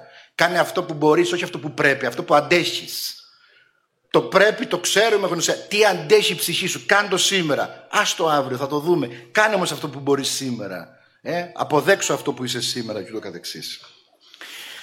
Και το τρίτο σε αυτό πάνω το ερώτημα είναι ένιωσα ότι κάποιος ε, θέλει να με ακούσει και συγχρόνως θέλει να μου μιλήσει. Πάμε τώρα και στους έξι, στα έξι πράγματα που έμαθα εγώ διαβάζοντας τον Βασιλιάδη. Το πρώτο που θέλω να πω είναι ότι διαβάζοντας κανείς τον Βασιλιάδη μαθαίνει λοιπόν ότι το τραύμα του μπορεί να γίνει θαύμα. Τι λέει ο ίδιος, λέει ένα από τα καλύτερα δώρα που μου έκανε ο Θεός είναι που επέτρεψε να αναπτύξω από πολύ νωρίς ιδιαίτερα χαμηλή αυτοεκτίμηση ριζωμένο σε ένα βαθύ, σε βαθύ αίσθημα ανεπάρκειας και αναξιότητας. Αυτό για να το γράψει αυτός ο άνθρωπος και να φτάσει στο σημείο να το λέει δημόσια πρέπει να έχεις περάσει μέσα από κολάσεις, νύχτες αξιμέρωτες, πρέπει να έχεις βιώσει τη μοναξιά, πρέπει να βιώσεις την εσωτερική απόρριψη, ματέωση. Αυτά δεν γράφονται έτσι απλά. Και ούτε λέγονται δημόσια τέτοια πράγματα, έτσι. Και λέει, ότι, λέει αυτό το οποίο με, με, με διέλυσε, διότι αυτό νιώθω κι εγώ, από τότε λέει που με θυμάμαι, μόνιμα προσπαθώ. Αυτό είναι φοβερό, έτσι. Είναι κάποιοι άνθρωποι τόσο τραυματισμένοι που τη μόνη μνήμη που έχουν στη ζωή τους ότι συνέχεια πρέπει να προσπαθώ να κρατιέμαι. Να κρατιέμαι, ας πούμε. Το δεύτερο, το πρώτο ήταν αυτό, το δεύτερο ότι ό,τι όμορφο, μάλλον όχι, ότι το όμορφο δεν είναι απόλυτα το τέλειο. Αλλά το όμορφο για τον Γρηγόρη το Βασιλιάδη είναι το αληθινό, είναι το πραγματικό, είναι το αυθεντικό. Και εδώ πέρα λέει κάτι για τους ιερείς και λέει λοιπόν για τους ιερείς το εξής. Ο κόσμος λέει προσωπικά, συγγνώμη, ο, ο κόσμος και εγώ προσωπικά, αυτές είναι οι συνέπειες του κρύου. Το, το μισό ημισφαίριο έχει αρχίσει να μην λειτουργεί. Λοιπόν, ο κόσμος λέει και εγώ προσωπικά, ε, τι να κάνω, έχω παγώσει ο μισός από εδώ. Λοιπόν, ο κόσμος και εγώ προσωπικά χρειαζόμαστε λέει ιερείς που να είναι πρώτα λέει οι άνθρωποι και μετά Άγιοι. Δηλαδή προτάσει ο Βασιλιάδης την ανθρωπινότητα απέναντι στην αγιότητα. Δεν μπορείς να αναζητάς μια αγιότητα χωρίς να είσαι άνθρωπος. Γιατί εμείς στην προσπάθειά μας πολλές φορές να βρούμε τον Θεό ξεχνάμε τον άνθρωπο και στην προσπάθειά μας πολλές φορές να γίνουμε πνευματικοί άνθρωποι ξεχνάμε, ξεχνάμε πρώτα να γίνουμε άνθρωποι. Χάνουμε την ανθρωπιά μας. Και συνεχίζει και λέει ότι χρειάζομαι ιερείς ζωντανούς μάρτυρες της αγωνίας και της διαρκού αγώνα που προσωπικά και καθημερινά δίνουν εντός στο σκοτάδι τους, δηλαδή αληθινούς και αυθεντικούς. Έτσι. Δεν αντέχω, λέει, πια τους ψεύτικους ανθρώπους, ιδίως τους ψεύτικους ιερείς. Γιατί ο Θεός αγαπά πολύ περισσότερο τη σκιά. Ο Θεός αγαπά πολύ περισσότερο τη σκιά που παλεύει να γίνει φως παρά το φθηνό φως που αγωνίζεται να κρύψει τις σκιές του. Εδώ στο ένα χειροκρότημα εδώ πέρα. Το τρίτο είναι ο σκοπός της ζωής δεν είναι απλά η ευτυχία αλλά η αλήθεια. Και μας λέει πάλι εδώ ο Γρηγόρης, μας λέει εδώ ότι αίτημα της ψυχικής ζωής δεν είναι να γίνει κανείς καλός άνθρωπος. Σκοπός δεν είναι να είσαι καλός άνθρωπος με ωραίους τρόπους, με, μια κοινωνική ας πούμε ε, ιδεατή ας πούμε εικόνα, αλλά να είσαι αληθινός. Σκοπός δεν είναι να γίνεις καλός, αλλά αληθινός, δηλαδή στην πραγματικότητα ταπεινός. Τέταρτον, ότι κάθε σκιά κρύβει μέσα της το δικό μας φως. Στην πραγματικότητα ξέρετε ότι κάθε φόβος δεν είναι τίποτα άλλο αλλά από αποθυμένες δυνατότητες, ικανότητες και χαρίσματα τα οποία έχουμε.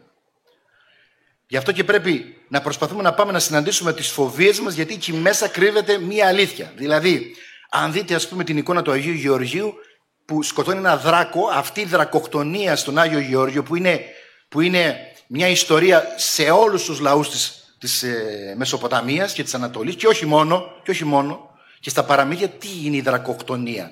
Ο δράκος τι κάνει, ο δράκος πάντα φυλάσει ένα θησαυρό στο παραμύθι, στο μύθο. Πάντα φυλάσει μια παρθένα αγνή. Στην πραγματικότητα δεν είναι τίποτα άλλο παρά οι σκιές, οι φόβοι μας, οι ανασφάλειές μας, αυτό που στοιχιώνει το μέσα μας, που πρέπει να σκοτώσουμε τον δράκο για να ελευθερώσουμε το θησαυρό που είναι τα χαρίσματα και οι ικανότητές μας. Και λέει λοιπόν εδώ πέρα ο Γρηγόρης, στη σελίδα 96, ότι Μάλλον δεν είναι σελίδα 96, αλλά δεν πειράζει αυτό. Θα πάμε σελίδα 124. Να σας διαβάσω εδώ κάτι το οποίο μου άρεσε πάρα πάρα πολύ.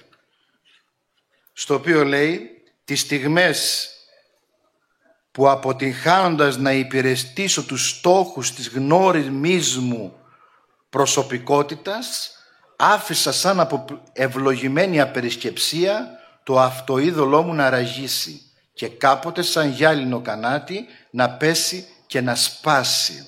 Έτσι μιλάει για αυτό το εσωτερικό ράγισμα.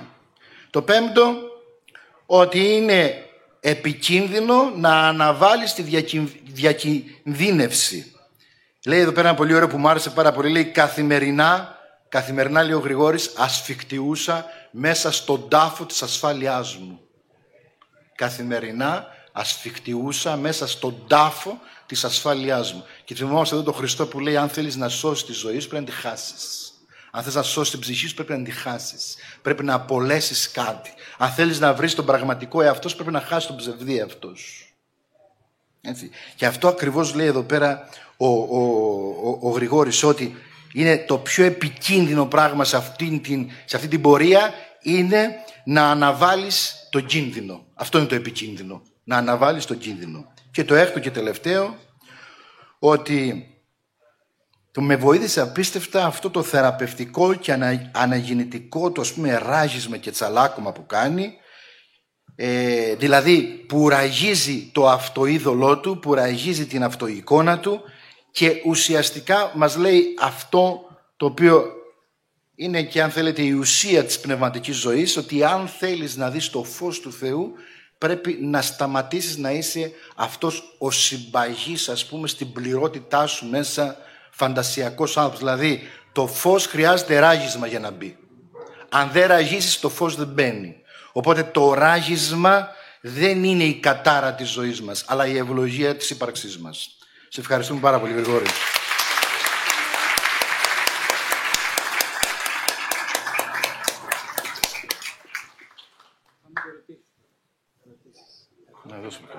Από κάτω, από κάτω.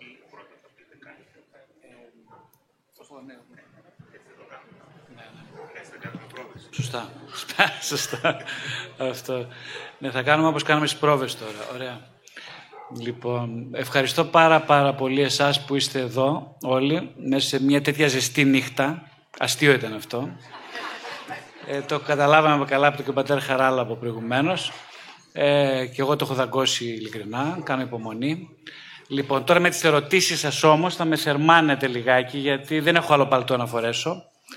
Οπότε ε, ήθελα να ευχαριστήσω πάρα πολύ την ε, Σοφία, την Όλγα και τον πατέρα Χαράλαμπο. Είναι πραγματικά, όπως είπαν και οι πριν, ε, αισθάνομαι, νομίζω είμαστε πνευματικά αδέρφια, ε, ε, με την έννοια ότι ε, οι δύο αυτές κοπέλες παρουσίασαν τα τρία μου βιβλία, η, η Σοφία τα τέσσερα, είναι το τέταρτο αυτό που παρουσιάζει.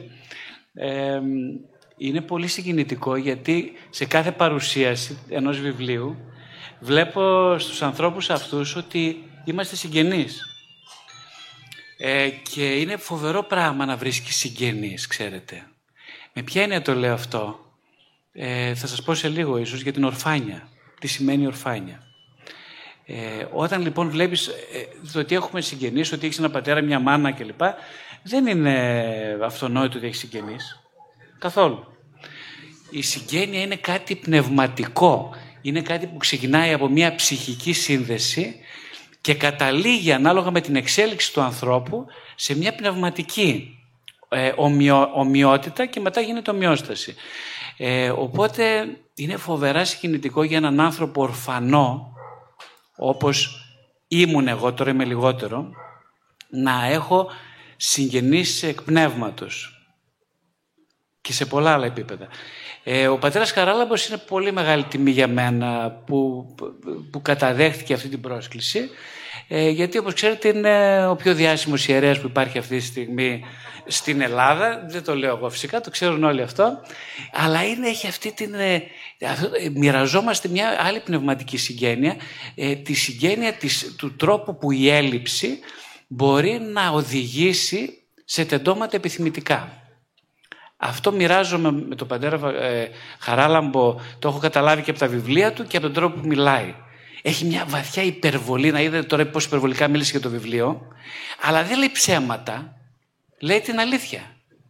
Ζει μέσα από την υπερβολή, όπως και εγώ εξάλλου, το έχετε καταλάβει ως διαβάσετε κάποια τα βιβλία μου, αλλά δεν είναι ένα ψέμα αυτό, είναι μια, ε, ε, πώς το, μια διάθεση να αγγίξεις αυτό που δεν είσαι. Και ζούμε για αυτό το λόγο, για να αγγίξουμε αυτό που δεν είμαστε. Ε, τώρα θα ήθελα όμως να μου δώσουν την ευκαιρία η Σοφία, η Όλγα και ο Πέτρας Χαράλαμπος να μου κάνουν μερικές ερωτήσεις που τους καίνε για να απαντήσω ως ειδικός. Πλάκα κάνω. Έλα, Σοφία.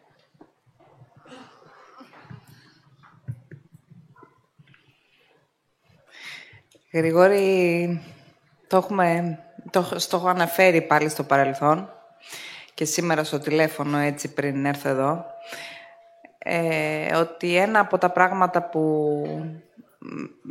με βασανίζει λίγο σε αυτόν τον αγώνα είναι η διάκριση.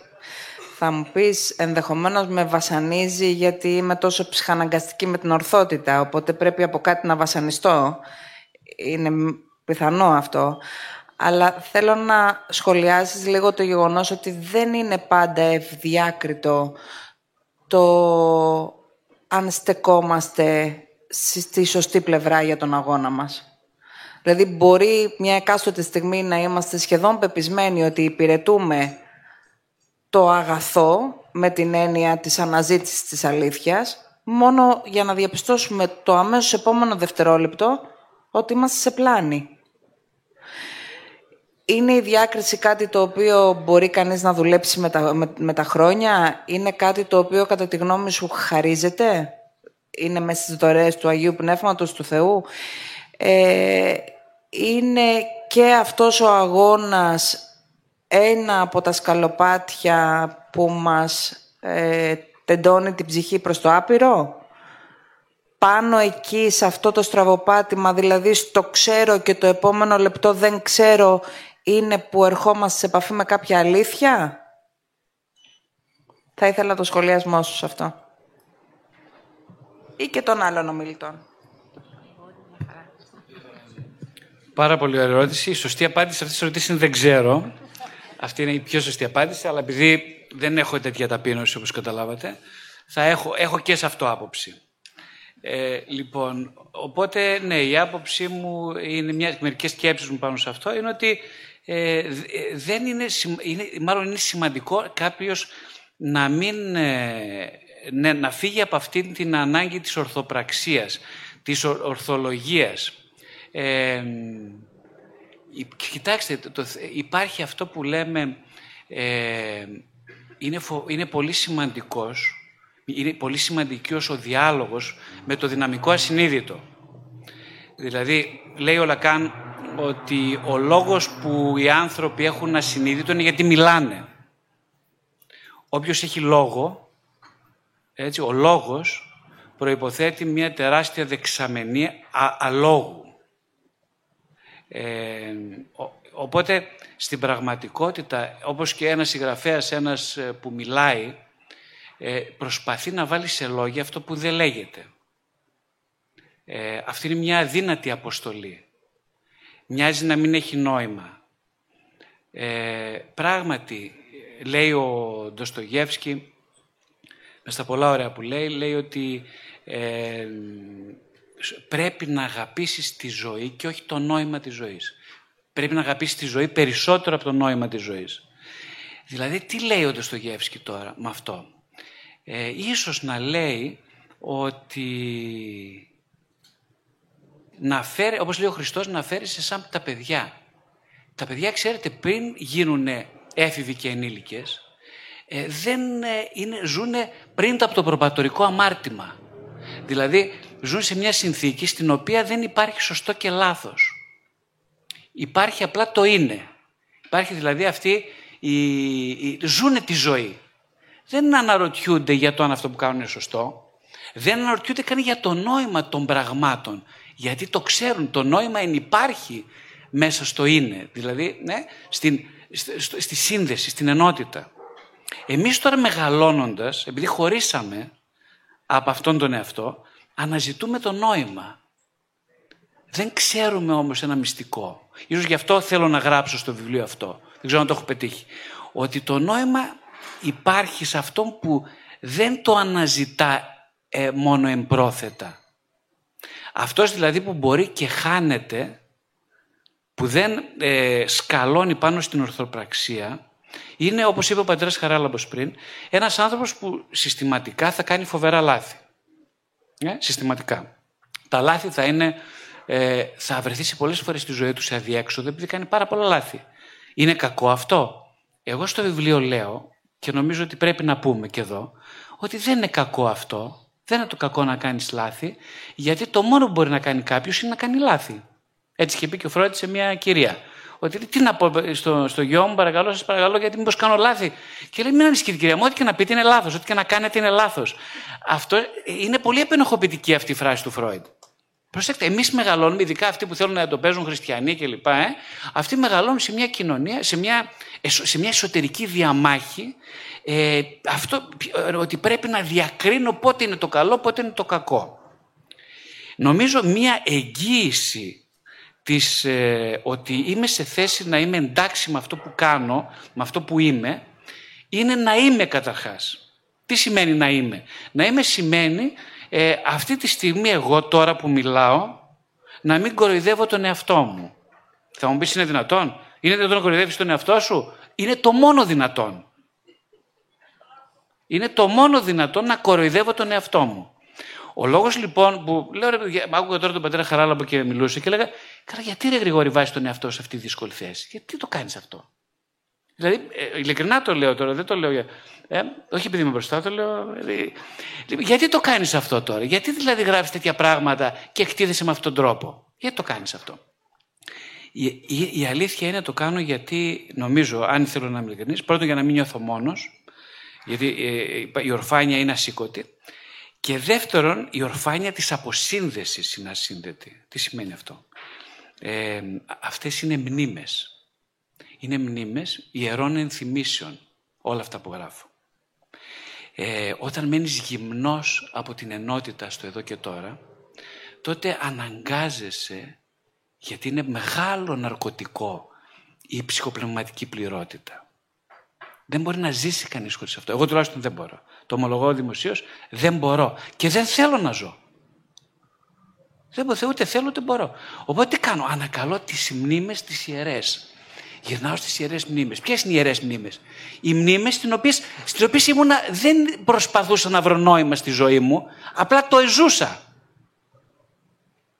Είναι οι μνήμες δηλαδή που μου θυμίζουν ότι ήμουνα ένα παιδί. Ότι διατήρησα δόξα τω Θεώ, το χαρακτήρα της παιδικότητας παρόλα τα φορέματα που μου φόρεσαν, ε, διδακτορικά, μεταπτυχιακά, σπουδές κόντρα, κόντρα, γε, κατώ κουστούμια από πάνω, ε, κουστούμια, να πνιγώ. Και πήρε, ξύπνησα ένα πρωί και λέω, Γρηγόρη, πόσα βιβλία έχεις ε, ψυχολογίας, όλα στον κάδο ανακύκλωσης, όλα. Μα, το είπα σε μια κοπέλα και μου λέει: Κρίμα, κύριε Βασιλιάδη, μου λέει: Είστε και σοβαρός άνθρωπος εσείς. Είναι δυνατόν τώρα όλα αυτά να τα πετάτε; Θα μπορούσατε να δώσετε μια βιβλιοθήκη όλα αυτά τα βιβλία. Είναι αμαρτία αυτό που κάνετε, από το Θεό. Εγώ την ώρα που το έκανα ήταν μια ιερή πράξη. Δεν ήταν αμαρτία. Ήταν ιερή πράξη. Ποιος το είπε αυτό, κύριε Βασιλιάδη, ότι ήταν ιερή πράξη; Ποιος το είπε, πετάτε α, σε ανακύκλωση σπουδαία συγγράμματα. Ποιος σας το είπε αυτό; Δεν μου το είπε κανείς, το ένιωσα βαθιά μέσα μου. Ήταν μια συμβολική πράξη αποποίησης μιας ολόκληρης εποχής ταύτισης με τον ψευδή αυτό. Δεν πρόκειται λοιπόν, δεν δίθεται ζήμα διακρισίας αδιακρισίας. Δεν πρόκειται για κάτι τέτοιο. Ένας άνθρωπος, να σας πω την αλήθεια, έτσι ένα μυστικό, το λέω και στο βιβλίο. Είναι καλά, είναι πάρα πολλοί από εμάς που είμαστε ευτυχισμένοι και απαγορεύεται να το γνωρίσουμε. Καταλαβαίνετε τι λέω; Είμαστε ευτυχείς τώρα, ναι τώρα αυτή τη στιγμή. Πρώτον, δεν θέλουμε να το δούμε καθόλου, γιατί τεράστιο θέμα ψυχοπαθολογίας, μπορούμε να το αναλύσουμε, αλλά δεν ξέρω αν είναι η ώρα. Δεύτερον, ε, δεν το, δεν, ασχολούμαστε με άλλα πράγματα και ξεχνάμε να συνειδητοποιήσουμε ότι είμαστε χαρούμενοι. Τώρα, αυτή τη στιγμή. Εγώ νιώθω χαρούμενος γιατί μιλάω με ανθρώπους που πιθανολογώ να με κατανοούν. Ε, οπότε οι στιγμές ιερές είναι οι στιγμές που δεν ρωτάς. Ε, συγγνώμη κυρία Σοφία, ήταν σωστό αυτό που έκανα ή λάθος; Συγγνώμη, πέστε μου, γιατί δεν ξέρω. Είστε πνευματικός μου, δεν είστε, κυρία Σοφία; Για πέστε μου, σας παρακαλώ. Ήταν σωστό αυτό ή λάθος αυτό που έκανα; Και περιμένω απάντηση. Μα Γρηγόρη μου, αγαπημένο μου παιδί, για να κάνεις αυτή την ερώτηση στην σοφή Σοφία, δηλώνει ότι εκ των προτέρων είσαι αποσυνδεδεμένος από τη βασική σου απλότητα. Έχεις επενδύσει πολύ περισσότερο χρόνο και φαία ουσία στην αναζήτηση ενός επίπλαστου νοήματος και δεν το ζεις αυτή τη στιγμή. Ξέρετε γιατί έγραφα αυτά τα, αυτά τα κείμενα, γιατί τα έχω γράψει. Τα έχω γράψει γιατί στη στιγμή των ιερών ενθυμίσεων, ξαναζώντας τα, ε, φλέρταρα με έναν ενοποιημένο εαυτό. Αυτός είναι ο λόγος. Δεν ξέρω, Σοφία, αν απάντησα λίγο σε αυτά που είπες. Απάντησες. Ωραία. Πάμε στην επόμενη ερώτηση. Ε, ναι, εγώ δυσκολεύτηκα να βρω ερώτηση.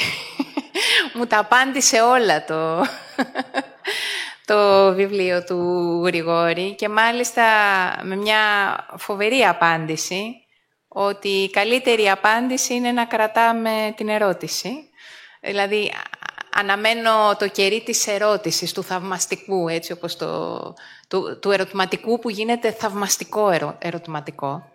Παρ' όλα αυτά έκανα μία έτσι σκέψη, λέω γιατί να διάλεξε, ήταν, δεν ήταν τυχαίο που διάλεξε τη μέρα της γιορτής του να μας παρουσιάσει το βιβλίο του και έψαξα λίγο για τον, αυτό τον Γρηγόριο τον θεολόγο, τον Ναζιανζινό, αν το λέω σωστά, και ήταν λέει από τους πιο ταλαντούχους ε, ρήτορες. Ο Μιχαήλ Ψελός τον χαρακτήριζε δημοσθένη των χριστιανών Ωστόσο, λέει, ήταν ανάμεσα σε βασανιστικά διλήμματα μέσα στη ζωή του, που έμπαιναν ως άκαμπτες επιλογές. Και επηρεασμένος από τον πατέρα του, από τη σχέση του με τον Μεγάλο Βασίλειο κτλ. Και αναφέροντας με ρήτορας ή φιλόσοφος, μοναχός ή δημόσιο πρόσωπο, τη ζωή που ήθελε εκείνος ή τη ζωή που ήθελαν άνθρωποι που θαύμαζε όπως ο πατέρας. Και σκέφτηκα, μήπως Μήπως αφορούν και σένα αυτά τα ερωτήματα ως ένα βαθμό, Γρηγόρη, και πιστεύεις αυτά τα διληματικά ερωτήματα που μπαίνουν ως άκαμπτες επιλογές και που νομίζω ότι όλοι μας λίγο πολύ διαπραγματευόμαστε με τέτοια πράγματα. Ευχαριστώ πάρα πολύ, Όλγα. Ε, όχι απλά με αφορούν τα ερωτήματα, μας αφορούν, έχω την εντύπωση, όσοι είμαστε εδώ στο πάνελ, ε, και όχι, όσοι δεν είμαστε εδώ στο πάνελ, εσάς, ε, με την έννοια ότι η αλήθεια είναι ότι ε, νομίζω ότι πρέπει να κάνουμε λάθη. Πρέπει να κάνουμε λάθη. Πρέπει να κάνουμε... Λέω πολλές φορές στους θεραπευόμενους μου, κάνε λάθος. Διακινδύνευσε. Ε, ο Άγιος Γρηγόριος δεν τον γνωρίζω προσωπικά, αν και θα ήθελα πάρα πολύ. Ε, αλλά όμως ε, τον περιγράφω σε ένα θλιπτικό άνθρωπο, με πολύ σωστά, με πολύ μεγάλα διλήμματα. Ε, τώρα πώς πήγε το μυαλό μου στον Αλέξανδρο Παναγούλη. Ε; Ε, στον Αλέξανδρο Παναγούλη. Είχα κάποτε έναν εξαιρετικό θεραπευόμενό μου, ο οποίος ε, ήταν για πολλά χρόνια θεραπευόμενός μου, ε, ίσως ο πιο γυρεός θεραπευόμενός μου στην ιστορία των 26-27 χρόνων που βλέπω ανθρώπους, ο οποίος ήταν ε, συγκρατούμενος του Αλέξανδρου Παναγούλη. Είχα αυτή την τιμή να τον έχω κι εγώ, να είναι κοντά μου. Και αυτός ο άνθρωπος λοιπόν κάποια στιγμή ήταν ένας πολύ γνήσιος, πολύ αυθεντικός άνθρωπος, να είναι ευλογημένος εκεί που είναι τώρα, ε, μου είπε ότι ο Αλέξανδρος λέει, α, του λέω πες μου δύο κουβέντες για αυτόν. Α, μου λέει, αυτός δεν ήταν σαν και εμάς. Αυτός ήταν ε, μια πολύ ρομαντική ποιητική ψυχή, μου είπε. Λοιπόν, αυτός ο άνθρωπος όντως ήταν συγκλονιστικό αυτό που διάβασα τότε. ένα άλλο που θέλω να πω πάνω σε αυτό είναι ότι όλα αυτά τα σημεία, τα περισσότερα σημεία που γράφω στο βιβλίο αφορούν στιγμές ιερές, στις οποίες δεν είχα ιδέα ότι είναι ιερές. Δηλαδή, διαβάζοντας το στίχο, το στίχο του Αλέξανδρου Παναγούλη, εγώ ήμουν ένας στρατιώτης στην Ελδίκα, ας πούμε τότε, ένας κακομήρη προβληματικός με χίλια δυο ψυχολογικά προβλήματα, δεν ήξερα πού μου πάνε τα τέσσερα από αυτογνωσία. Ένα, τι να πω, ένα πολυφάδι της ύπαρξης, ας πούμε, το οποίο έπεσε, έπεσε πάνω σε μια εφημερίδα, διάβασε ένα στίχο και όπ, λέει εδώ, τι έγινε. Κοίταξε δεξιά αριστερά μου τον κλέψει κανείς αυτό το στίχο, τον έβαλε στο πορτοφόλι μου. Λέω αυτή είναι περιουσία τώρα. Τι έγινε τώρα; Γιατί είναι περιουσία; Έρχισε το χαρτάκι την εφημερίδα, το πήρα σπίτι και το φύλαξα, μην το χάσω. Περιουσία όμως, ε. Ένας στίχος που τον έγραψε ο Παναγούλης με το αίμα του μέσα σε ένα μπουντρούμι. Τι με συγκλώνησε εμένα, τι έγινε εκείνη την ώρα; Ένα παιδάκι, μικρούλι ας πούμε, στρατιώτης, δεν είχε καμιά ιδέα ούτε από μάχες, ούτε, ούτε, ούτε. Νόμιζα ότι δεν είχα ιδέα από μάχες. Νόμιζα. Ε, όχι, όλοι μας έχουμε ιδέα από μάχες. Η ψυχοθεραπεία, ξέρετε, ένα από τα πράγματα που προσφέρει είναι ε, ε, αρχίζει να ξυπνάει στον άνθρωπο την επιθυμία που τον διακατήχε πριν φορέσει πάρα πολλά προσωπία. Συγγνώμη, δεν άκουσα. Ε, ήταν, είναι λοιπόν, ξυπνάει την επιθυμία ενός ανθρώπου που νομίζει ότι δεν έχει επιθυμία. Αυτό είναι, φοβε, είναι, είναι φοβερό, είναι τεράστιο δώρο. Η ψυχοθεραπεία λοιπόν με, με, με οδήγησε στο να, όχι να συλλέξω εμπειρίες, γιατί τις εμπειρίες τις είχα και πριν την ψυχοθεραπεία. Έλεγε ένας καθηγητής μου στο πανεπιστήμιο, να είναι καλά, μου λέει, Ρε Γρηγόρη, να σου πω κάτι. Ε, ε, έζησε πολλές εμπειρίες έντονες στη ζωή του και μου λέει κάποια στιγμή, ήμουν φοιτητής εγώ, μου λέει Γρηγόρη, να σου πω κάτι. Λέω, κύριε καθηγητά, γιατί κάνετε τόσα επικίνδυνα πράγματα στη ζωή σας; Ήταν του άρεσε Αυτός ήταν. Όλες οι κοπέλες στο πανεπιστήμιο τον είχαν, το τρελνόντουσαν για αυτόν, τον είχαν, ήταν φαν, ήταν πολύ ωραίος, ήταν το ένα το άλλο. Και όλοι τον πλησιάζαμε από κοντά, ήταν ένας τύπος πολύ έτσι μπλαζέ. Και του λέω, γιατί κύριε, λέω, έχετε τόσα, τόσο πολύ σε λέει, με κοίταξε με ένα ύφος έτσι πολύ υποτιμητικό και μου λέει, αγόρι μου, δεν ήμασταν πτώματα χωρίς εμπειρίες. Με σημάδεψε και το ύφος του και ο τρόπος του. Εγώ δεν είχα εμπειρίες τότε, ούτε καταλάβαινα τι σημαίνει να έχει κανείς εμπειρίες. Στην πορεία κατάλαβα ότι οι εμπειρίες δεν είναι εξωτερικά γεγονότα, δεν είναι.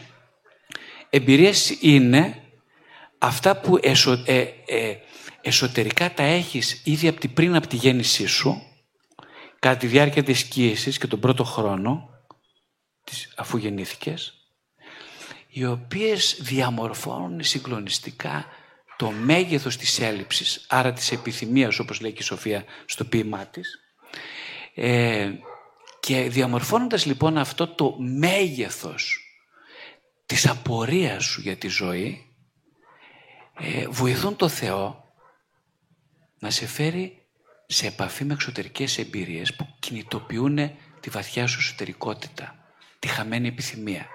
Έχω την εντύπωση λοιπόν ότι ο Θεός, ένα από τα πράγματα που κάνει, επειδή βαθιά λατρεύει την ελευθερία και είναι απόλυτα διακριτικός, φροντίζει να πλησιάζει τον κάθε άνθρωπο για να του θυμίσει την εσωτερικότητά του που ξέχασε.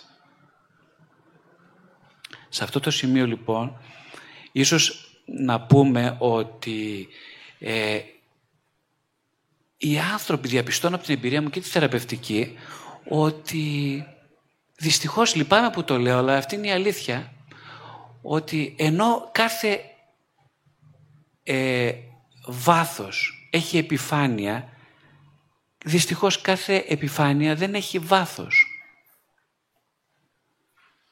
Αυτό, αυτό είναι ένα, μια, ένα πολύ δύσκολο συμπέρασμα που οφείλω να το καταθέσω. Ίσως γι' αυτό είναι και η ορφάνια μου τόσο μεγάλη. Καταλάβατε γιατί; Η τόσο μεγάλη ορφάνια έχω και ακριβώς γιατί συμβαίνει αυτό στους ανθρώπους. Ε, οπότε πώς θα, το ερώτημα πώς θα συναντήσω το βάθος μου; Είναι ένα βασικό ερώτημα για μένα. Μια απάντηση είναι ότι να ψάξω να δω γιατί το αποφεύγω συστηματικά στη ζωή μου, το βάθος μου. Με ποιους τρόπους το αποφεύγω; Εγώ μπορώ να σας πω αυτή τη στιγμή να μιλάω τρεις ώρες και να σου πω με πόσους τρόπους εσείς και εγώ αποφεύγουμε να συναντηθούμε με το βάθος μας. Μπορώ να σας το πω πολύ εύκολα. Το ξέρετε κι εσείς. Όλοι έχετε κινητά νέες τεχνολογίες, φαντάζομαι. Εκτός από μένα που έχω μια παλιά τζούρα. Ε, λοιπόν, γιατί, τι γίνεται με τα κινητά, τι γίνεται με τα gadget, τι γίνεται με τις στιγμές που φλιαρώ ή αφήνω άλλους να φλιαρούν και να μου κλέβουν τις στιγμές μου; Τι γίνεται με όλο αυτό την ιστορία; Απλά προσαρμόζομαι σε μια βαθιά συνείδητη επιθυμία μου να χάνομαι και να χαθώ. Από τι να χαθώ; Από την επαφή με το βάθος, δηλαδή με την επαφή με την εσωτερικότητα, δηλαδή με την επαφή με το παρόν, δηλαδή με την επαφή με το εδώ και τώρα. Εδώ είναι ο Θεός. Στο εδώ και τώρα, καταλάβατε; Εγώ όμως δεν το θέλω το εδώ και τώρα ή θα βρίσκομαι στο παρελθόν μου και θα κάνω χιλιόμετρα πίσω για να θυμηθώ, υποτίθεται με το πρόσχημα της ανάλυσης. Τι να θυμηθώ, την ιστορία μου. Μια ιστορία όμως που αποσυνδεδεμένη από το εδώ και τώρα είναι μια κλούβια ιστορία. Ποτέ δεν ζητάω από τους θεραπευόμενους, παρένθεση, να θυμηθούν τα παλιά. Ποτέ. Το θεωρώ απαράδεκτο. Γιατί; Γιατί εγώ αυτή τη στιγμή τώρα που μιλάω, σας μιλάω για το παρελθόν μου. Ζώντας το παρελθόν εδώ και τώρα, στην κάθε μου λέξη, το παρελθόν αποκρυπτογραφείται, εξωτερικεύεται, ομολογείται. Δεν χρειάζεται να πω τίποτα για την ιστορία μου. Καταλάβατε; Κάθε λέξη σας, κάθε ματιά σας, κάθε συνάντηση με το εδώ και τώρα, κλείνει, αγκαλιάζει όλο το παρελθόν σας και το μέλλον σας. Σε αυτόν που θέλει να δει. Εμείς όμως τι κάναμε; Θυσιάσαμε όλο το μέλλον. Όλο, όλη την, το, την ενδυνάμει αυτό το θυσιάσαμε πού; Στην απόλαυση της αποσύνδεσης. Ποιας αποσύνδεσης; Με το εδώ και τώρα της ζωής μας. Σε αυτό πατάει όλη η νέα τεχνολογία. Σε αυτή τη βαθιά μας ανάγκη να ξεχάσουμε ποιοι είμαστε. Όλη η νέα τεχνολογία, τα πάντα, όλα αυτά που έχουμε στη διάθεσή μας εύκολα, ε, χωρίς κόπο. Και είμαστε συγκλονισμένοι και μαγεμένοι σε μια απομαγεμένη κοινωνία κατά τα άλλα πατάνε στη βαθιά ασυνείδητη επιθυμία να μην μάθω ποτέ ποιος είμαι στα αλήθεια. Λέω στο βιβλίο, βγήκα από το Άγιον Όρος εκείνη την συγκλονιστική, συγκλονιστικό Απρίλιο του 2010. Βγήκα στη Θεσσαλονίκη, κάθισα και έπινα ένα καφέ και κοιτούσα τους ανθρώπους στα μάτια. Και συγκλονίστηκα από μια αποκάλυψη για μένα ότι όλοι κάνουμε τα πάντα για να ξεχάσουμε ποιοι είμαστε. Ανατρίχιασα και τότε και τώρα που το λέω, γιατί αυτή είναι η αλήθεια να με γυρίσετε ανάποδα να με κάψετε, δεν λέω κάτι αντίθετο από αυτό. Όλοι κάνουμε τα πάντα, κάθε σχεδόν στιγμή της ζωής και της μέρας μας, του 24ωρου, για να ξεχάσουμε ποιοι είμαστε. Ο Άγιος, ε, ο Αβάς Ισαάκ, όχι, ο, ήταν, συγγνώμη, ο Άγιος Ιωάννης της Κλίμακας, τον ξέρετε νομίζω, μέσα στην κλίμακα λέει κάπου, προσέξτε τι λέει ο, ο άνθρωπος, ο Άγιος, λέει ότι αν για 24 ώρες είσαι στο σώμα σου, σώθηκες. Κατα, καταλαβαίνετε τι ανατριχιαστικό πράγμα λέει αυτός ο άνθρωπος; Ο Άγιος του Θεού. Αν μπορέσεις για 24 ώρες να είσαι ενσώματος, σώθηκες. Εγώ λέω ότι 24 ώρες είναι τρομακτικό ποσό. Θα έλεγα όχι μία ώρα, θα έλεγα πέντε λεπτά θα έλεγα ένα λεπτό. Ακούστε αυτό που λέω. Δεν το είπα εγώ. Ένα λεπτό. Αν είσαι ολόκληρος, σώθηκες, λέω εγώ. Και ξέρετε γιατί σώθηκες; Γιατί αυτό το λεπτό θα αλλάξει όλη τη ζωή. Δεν χρειάζεται περισσότερο από ένα λεπτό.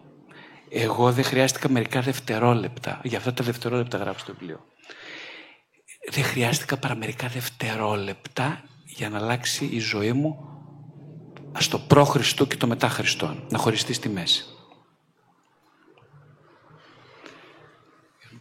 Αν υπάρχει ε, σχόλιο. Εγώ απλά να πω γρηγόρη τώρα, πριν μιλήσει, μας τα πει πολύ ωραίο ο πατέρας Χαράλαμπος, ότι μου ήρθε μια φράση του Ελίτη με αυτά που έλεγες, που λέει «αυτός που γύρευα είμαι». Και νομίζω ότι αυτός ο στίχος, το «αυτός που γύρευα είμαι», είναι ένα στίχος που κατακτάται τελικά ακριβώς από αυτό που είπες, από τη σχέση με το Θεό στο εδώ και τώρα. Όσο μπορεί ο καθένας μας να την ε, αναπτύξει. Αυτό. Μου ήρθε από τα λεγόμενά σου. Όπως λέει και ο Πικάσο, δεν ψάχνω, βρίσκω.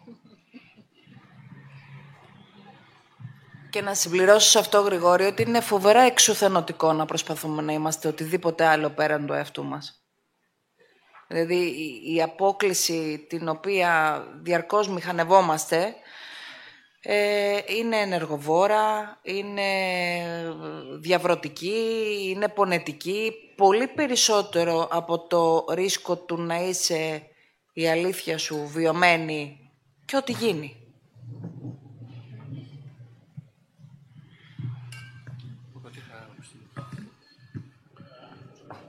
Εγώ πάντως θέλω να σου πω ότι μέσα στα άλλα έχεις και ένα σαδιστικό στοιχείο διότι ενώ έχουμε ξεπαγιάσει μας να σου πούμε ερωτήσεις που μας καίνε. Ωστόσο όμως, ωστόσο όμως, ωστόσο όμως, για τον αγαπάω πάρα πολύ, τον αγαπάω. Ωστόσο όμως έχω δύο-τρεις ερωτήσεις, θα κάνω μία τώρα και μετά βλέπουμε συνέχεια.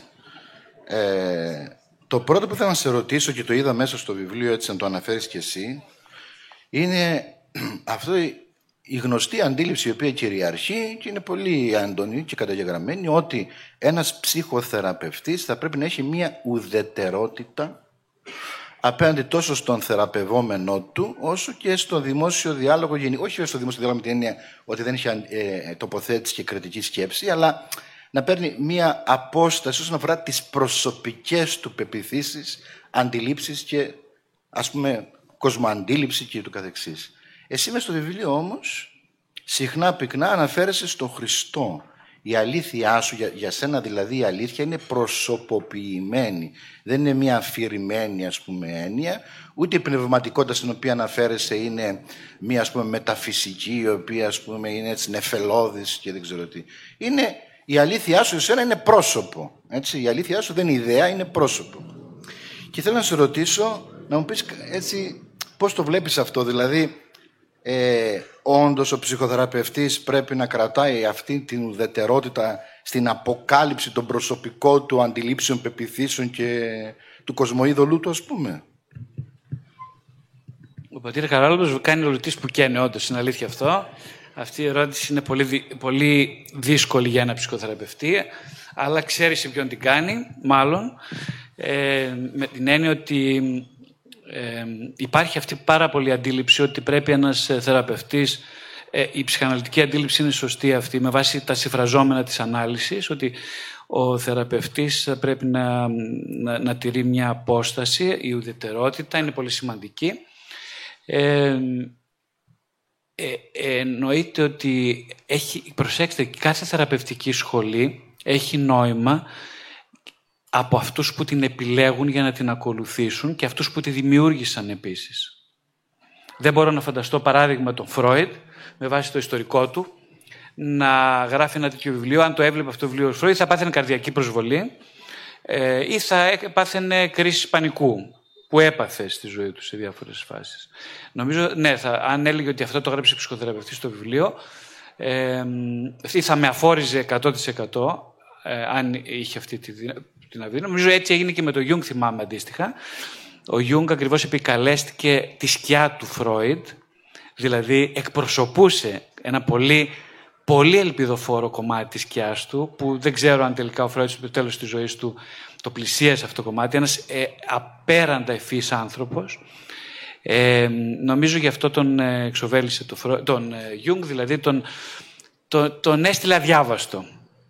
Ε, φοβήθηκε τόσο πολύ. Ένας πολύ ευφυής άνθρωπος, είναι εντυπωσιακό αυτό. Ε, αν με ρωτούσε σήμερα ένας θεραπευόμενός μου σήμερα πριν έρθω εδώ, μου λέει καλά μια έξυπνη γυναίκα, τόσο έξυπνη γυναίκα, η γυναίκα μου. Πώς είναι δυνατόν να μην, να μου κάνει τέτοιες ερωτήσεις; Πώς είναι δυνατόν να με ρωτάει αυτά τα, αυτά τα πράγματα; Είναι ιδιαίτερα ευφύση η γυναίκα μου.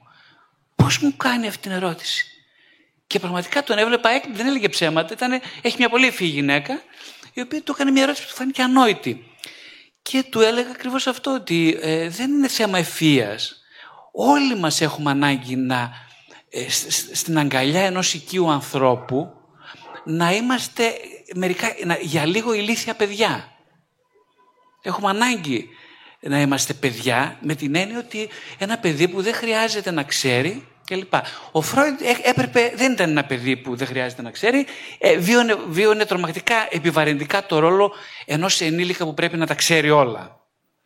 Ε, και αυτό είναι πολύ επιβαρυντικό. Γι' αυτό ακριβώς βρέθηκε ένας Γιούγκς απέναντί του, ο οποίος όταν τον έδιωξε ο Φρόιντ, τον πέταξε έξω, ήταν ένας νεαρός ε, γιατρός, και είχε πολύ σοβαρό θέμα γιατί δεν ήξερε πώς θα επιβιώσει όταν βγήκε από το κύκλωμα.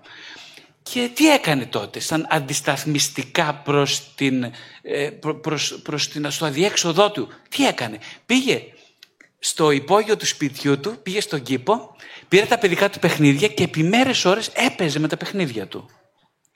Τι, γιατί το έκανε αυτό, γιατί ήξερε κάτι που προσπαθώ να σας πω και σήμερα, ότι ε, ο άνθρωπος είναι πολύ περισσότερα από αυτά που έχει καταφέρει να νοηματοδοτήσει, ε, ακόμα και από αυτά που συνειδητά επιθυμεί.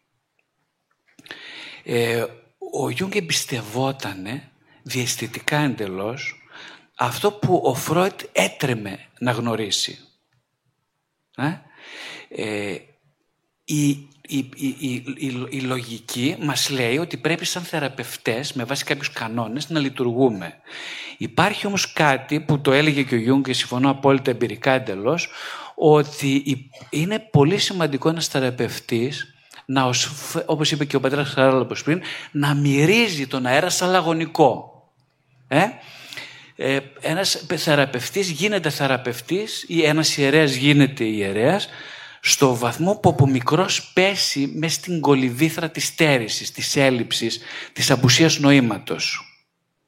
Αυτός που χτυπηθεί από βρέφος, από κάτι, έχει δύο πιθανότητες. Η μία είναι να ε, ανασυσταθεί ως ύπαρξη με τη βοήθεια του Θεού, η άλλη είναι να βυθιστεί.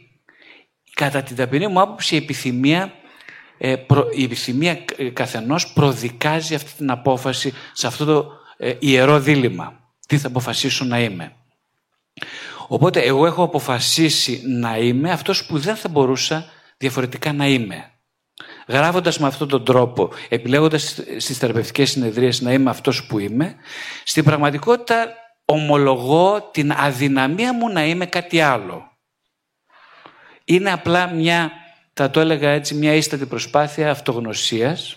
Ε; γιατί και, είμαι και λίγο πονηρός. Με ποια έννοια, ότι γνωρίζω πολύ καλά ότι αν προσποιηθώ τώρα στον πατέρα Χαράλαμπο ότι είμαι κάποιος άλλος, αμέσως θα το καταλάβει. Όχι επειδή είναι έξυπνος, επειδή έχει ανάγκη να έρθει κοντά μου και ξεχωρίζει το ψέμα από την αλήθεια. Επειδή και αυτός ε, για να έρθει σε μένα έχει μια έλλειψη. Που σημαίνει ότι είναι ανοιχτές οι κεραίες του στην αλήθεια και το ψέμα. Οπότε, αν είναι θεραπευόμενος μου πατέρα Χαράλαμπο, αμέσως θα καταλάβει ότι έχω ένα ψεύτικο άνθρωπο απέναντί μου.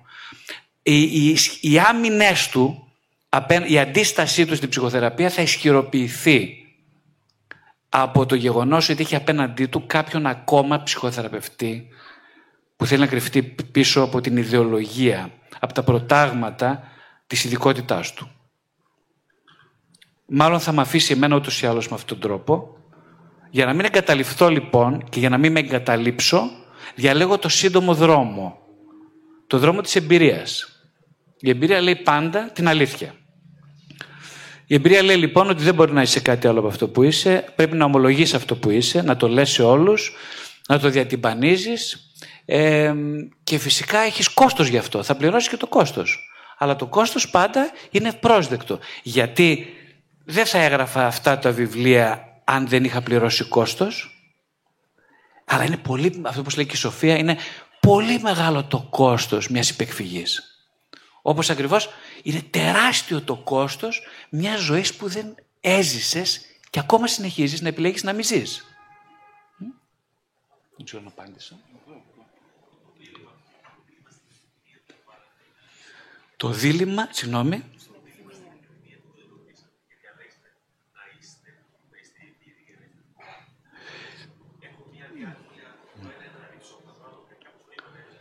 Ε, κοιτάξτε, διλήμματα υπάρχουν. Μπράβο. Για να... Το, το δίλημα για μένα, επειδή μιλάσαμε για τώρα για δίλημα, μου ήρθε μια σκέψη. όχι, όχι, δεν πάτε αλλού. Το δίλημα λοιπόν έχει πάντα, είναι αυτό, η απάντηση που έδωσε στη Σοφία ακριβώς από πριν.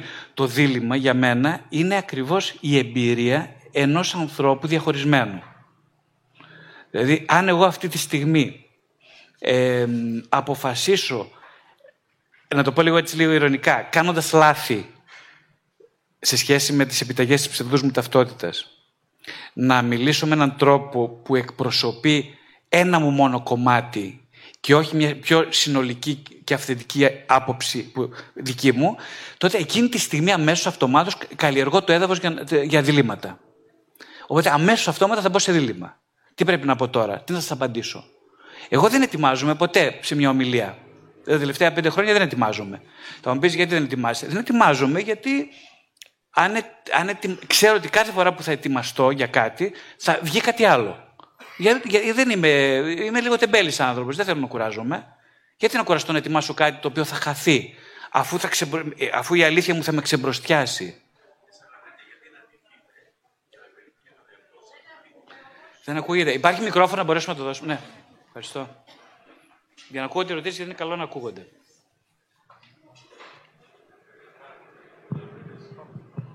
Ε, πάρα πολύ συγχαρητήρια καταρχήν. Λοιπόν, επί του προκειμένου τώρα, για να μην σας κουράσω, ε, πολύ μεγάλη συμπάθεια μου προκαλέσατε. Οπότε σας ρωτώ, έτσι όπως θέλετε, από άνθρωπο που να σας καταλαβαίνει, ενώ ταυτόχρονα σας θέλει το θέμα σοβαρά, ε; Ωραία. Τότε γιατί να πάτε να αντιθείτε και να πληθείτε και να παρφουμαριστείτε και να κάνετε, και να κάνετε έρωτα, αφού θα αναστατωθείτε; Θα σας χαλάσει τα μαλλιά ιερωμένοι. Γιατί να τα, να τα καθαρίσετε; Γιατί να τα ε, περιποιηθείτε; Θα ετοιμαστείτε για να ξεετοιμαστείτε. Γιατί αυτό δεν το δέχεστε; Γιατί θέλετε να είστε πάντα προετοίμαστος δηλαδή. Το να είστε προετοιμασμένος είναι μια καλή αφετηρία για να είστε απροετοίμαστος. Το να δείτε την επιφάνεια είναι μια καλή ιδέα για να δείτε το βάθος. Γιατί αρνείστε την επιφάνεια; Αυτό μου κάνει εντύπωση. Και αυτό είναι αυτό που θέλω να σας πω με πολύ μεγάλη, πολύ μεγάλη αγάπη. Γιατί βλέπω τον κόπο και τον πόνο σας και πάρα πολύ ωραία η κατάθεσή σας είναι πολύ ενδιαφέρουσα. Αλλά δεν. Πολύ σας... ωραία. Ε; Ευχαριστώ πολύ. Ε, πριν απαντήσω, θα θέλατε να πείτε κάτι, σκέψεις σα πάνω σε αυτό; Είναι πολύ ωραία ερώτηση. Ε, ναι, και εμένα μου φαίνεται πολύ ενδιαφέρουσα έτσι, ε, όπως το θέτετε. Και σαν να έχω καταλήξει ότι και προετοιμάζομαι και δεν προετοιμάζομαι. Δεν ξέρω πώς να σας το πω αυτό. Δηλαδή, το είχα δει, θα, θα πω στην προηγούμενη δουλειά μου, ας πούμε, όταν ήμουν δημοσιογράφος, που όταν πας να πάρεις μια συνέντευξη πρέπει να έχεις μελετήσει τον συνέντευξιαζόμενο, είχα κάνει και ένα σχέδιο ερωτήσεων κτλ. Αλλά ξεκινάς μια συζήτηση με τον άλλον, έτσι, και ο άλλος μπορεί να σου δώσει μια πάσα απίστευτη, έτσι, που να σε βγάλει τελείως έξω από το πλάνο σου. Αν μείνεις λοιπόν πιστός σε αυτό που έχεις προετοιμάσει, δηλαδή αν σε δεσμεύσει πολύ η προετοιμασία σου, χάνεις αυτό που λέει ο Γρηγόρης, το εδώ και τώρα. Και μπορεί να το έχετε παρατηρήσει σε δημοσιογράφος, που παίρνουν συνέντευξη και επειδή έχουν πολύ μεγάλη αγωνία να κάνουν τις 10 ερωτήσεις που έχουν ε, προετοιμάσει, τους λέει κάτι καταπληκτικό συνεντευξιαζόμενος και αυτοί το προσπερνάνε. Και, και μοιάζει σαν ασύνδετο αυτό που ακούμε εμείς. Γιατί δεν υπάρχει αυτό το του εδώ και τώρα. Γιατί το εδώ και τώρα μπορεί να μας εκπλήξει πάρα πάρα πολύ. Είναι σαν να μην επιτρέπουμε δηλαδή η απόλυτη δέσμευση στην προετοιμασία, είναι σαν να μην επιτρέπει ε, την έκπληξη. Μπορώ να επανέλθω; Λοιπόν, το εδώ και τώρα είναι μια πολύ μεγάλη κουβέντα που υπάρχει σε όλες τις παραδόσεις. Αλλά ακούστε τώρα, πέστε τώρα ότι εγώ λέω ότι μπορώ να προετοιμάζομαι και να μην προετοιμάζομαι. Τι θα καταλάβουν οι άλλοι; Δεν θα υπάρχει σύγχυση στο ακροατήριο αν πω μπορώ και να προετοιμάζομαι και να με προετοιμάζομαι. Δεν θα υπάρχει. Αν πω, κοιτάξτε, αυτό το πράγμα μπορεί να είναι άσπρο και μαύρο. Θα υπάρχει σύγχυση. Όχι. Γιατί ένα πράγμα είναι και άσπρο και μαύρο. Όταν όμως στο λόγο πω αυτό θα είναι ή άσπρο ή μαύρο, πρέπει να είναι ή άσπρο ή μαύρο. Γιατί είναι στο λόγο. Αυτό το έχουμε μάθει από τον Αριστοτέλη, ας πούμε. Ένα πράγμα στο λόγο είναι από ένα διαφορετικό πράγμα στην πράξη. Επομένως, στο λόγο μπορώ, δεν μπορώ να πω και να προετοιμάζομαι και να μην προετοιμάζομαι, ενώ βιωματικά αυτό το καταλαβαίνω τι θα πει προετοιμασμένος, απροετοίμαστος. Μα, μα γι' αυτό σας έφερα και το παράδειγμα. Προσέξτε όμως τι Ναι. θέλω να σας πω. Ναι. Εγώ, παραδείγματος χάρη, όταν θα κάνω μια ομιλία που θ- θέλω, κάνω ένα πολύ δυνατό συνεκτικό κείμενο και αφού το κάνω και το διατυπώσω και εκπαιδευτώ ώρες, μπορεί και χρόνια, δύο χρόνια για μία μέρα, μετά το εγκαταλείπω και μιλώ απ' έξω. Και είμαι πολύ καλύτερα απροετοίμαστα προετοιμασμένος. Όπω το θέσατε. Επομένως, η στάση του δεν προετοιμάζομαι δεν είναι απόλυτα μια θεμητή στάση, είναι μια στάση που κάνει για εσά. Να σας βολεύει με έναν τρόπο, γιατί είστε λίγο. Ε, πολλοί άνθρωποι είναι σωστά τεμπέληδες. Ή θέλουν τη βολή τους με έναν σωστό τρόπο και αυτό ε, διαλέγουν μια βασιλική θέση για να δουν τα πράγματα. Γιατί αν εμπλεκόντουσαν με έναν τρόπο, θα χάναν άλλα. Έχετε ένα όφελος από αυτή την απόσταση, αλλά αυτή η απόσταση δεν είναι η μόνη στάση. Εκεί θέλω να σας καταλήξω. Δεν σας κακίζω, αλλά δεν σας υπερθεματίζω με την έννοια ότι δεν θα σας χρησιμοποιήσω σαν πρότυπο προσώπου, γιατί μπορώ να δω κάτι άλλο. Οπότε αυτό εσείς πρέπει να το εξασφαλίσετε και πολύ σωστά σας υπόθηκε ότι την ώρα που είστε ένα, ο ψυχοθεραπευτής του άλλου πρέπει να είστε και ο καθρέφτης του. Ο Χριστός είναι ένας καλός καθρέφτης, αλλά είναι ένας καθρέφτης. Ε, αυτό λέω. Ένας καλός καθρέφτης. Συγγνώμη, μην το τραβάμε άλλο το θέμα. Ε, το τραβήξαμε πάρα Συγγνώμη, πολύ. Κύριε Ναι. Βασιλιάδη, Ωραία θα μπορούσα ερώτηση. να κάνω μια παρέμβαση; Βεβαίως. Θα παρακαλέσω από το κοινό, παρότι γενικότερα το, τα θέματα της συζήτησης που μπορεί να ανακύψουν είναι πάρα πολλά, διαμφισβήτα και πάρα πολύ ενδιαφέροντα. Θα ήθελα να πω το ότι θα ήταν πολύ ωραίο αυτή η πολύ όμορφη στιγμή της θέσης ερωτήσεων εκ του κοινού να μην εκτραπεί σε κάτι πολύ γνώριμο για όλους εμάς. Η αλήθεια είναι ότι εγώ ίσως να το έχω λίγο πιο πρόσφατα από τους περισσότερους. Κοινώς εκείνων των α, παραδοσιακών τοποθετήσεων εν είδη ερωτήσεων σε πανεπιστημιακά αμφιθέατρα. Σας ευχαριστώ πολύ. Ευχαριστώ πολύ και εγώ συμφωνώ σε αυτό. Είναι πολύ ωραία τα ερωτήματα. Αλλά να μην μείνουν ερωτήματα, μην πούμε σε διάλογο, γιατί δεν υπάρχει χρόνος γι' αυτό. Βεβαίως, βεβαίως, παρακαλώ, βεβαίως. Ε, με το μικρόφωνο μιλήστε για να ακούσουν και άλλοι. Ε, αυτό που ήθελα να πω στον κύριο είναι ότι είσαι απροετοίμαστος όταν κατέχεις το αντικείμενο. Ήθελα να του φτάσει αυτό. Δηλαδή, για να φτάσει ένας άνθρωπος να πει ότι εμφανίζομαι απροετοίμαστος, σημαίνει ότι πίσω του έχει μια τεράστια προετοιμασία. Δεν έχει ανάγκη να προετοιμαστεί για να μιλήσει στους ανθρώπους, γιατί είναι ήδη, το κατέχει ήδη. Αυτό ήθελα να σας πω. Ευχαριστώ. Ήθελε να πει κάτι και η κυρία Όσον αφορά την ε, προετοιμασία, η ζωή είναι γεμάτη εκπλήξεις. Κάνει ο καθένας όπως αισθάνεται για να στέκεται απέναντι σε αυτήν και απέναντι στις περιστάσεις, αντλώντας από το εσωτερικό του υλικό ανα πάσα δεδομένη στιγμή. Όσον αφορά την ουδετερότητα των ε, θεραπευτών, ε, ψυχαναλυτική ούσα έτσι η κατεύθυνσή μου, Πρέπει να πω, το έλεγα και στην Όλγα πριν που συνομιλούσαμε, ότι όσο περνούν τα χρόνια αφήνω και εγώ τα βιβλία μου και όλο το to-do list το, το, το θεραπευτικό έξω από το θεραπευτικό δωμάτιο, γιατί ανακαλύπτω με πολύ μεγάλη, εδώ και χρόνια, με πολύ μεγάλη ανακούφιση ότι οι θεραπευόμενοι που πραγματικά κάνουν ε, θεαματική πρόοδο στο βάθος της σκέψης τους και στο μοίρασμα του συναισθήματός τους είναι αυτοί που με βλέπουν ως άνθρωπο. Είναι αυτοί στους οποίους αποτόλμησα να είμαι ο εαυτός μου. Και ξεκουράζομαι πάνω σε αυτή τη σκέψη ότι δεν μπορώ να είμαι κάτι άλλο από τον εαυτό μου. Δεν δυσκολεύομαι να πω συγγνώμη όταν σφάλω σε κάτι. Ε, και με τα χρόνια έχω γίνει και πολύ πιο έτοιμη να, να δεχθώ και να ακούσω και το θυμό ή τη δυσαρέσκεια ενός θεραπευόμενου. Γιατί δεν προβάλλει ο θεραπευόμενος μόνο σε έναν ουδέτερο δέκτη. Προβάλλει και σε έναν δέκτη που φέρει χαρακτηριστικά και ας είναι έντονα. Κι ας είναι οι προβολές έντονες, κι ας είναι οι αντιδράσεις. Κάτι θα γίνει, είναι ζωή, γίνεται, υπάρχει, είναι σχέση, ζώσα, δυναμική. Και ό,τι βγει μέσα από αυτό είναι υλικό, υλικό που εξελίσσει και τους δυο μας ανά πάσα στιγμή. Εξάλλου είμαστε ελεύθεροι να συνεχίσουμε τη θεραπευτική σχέση ή να τη διακόψουμε εάν για κάποιο λόγο το επιθυμούμε.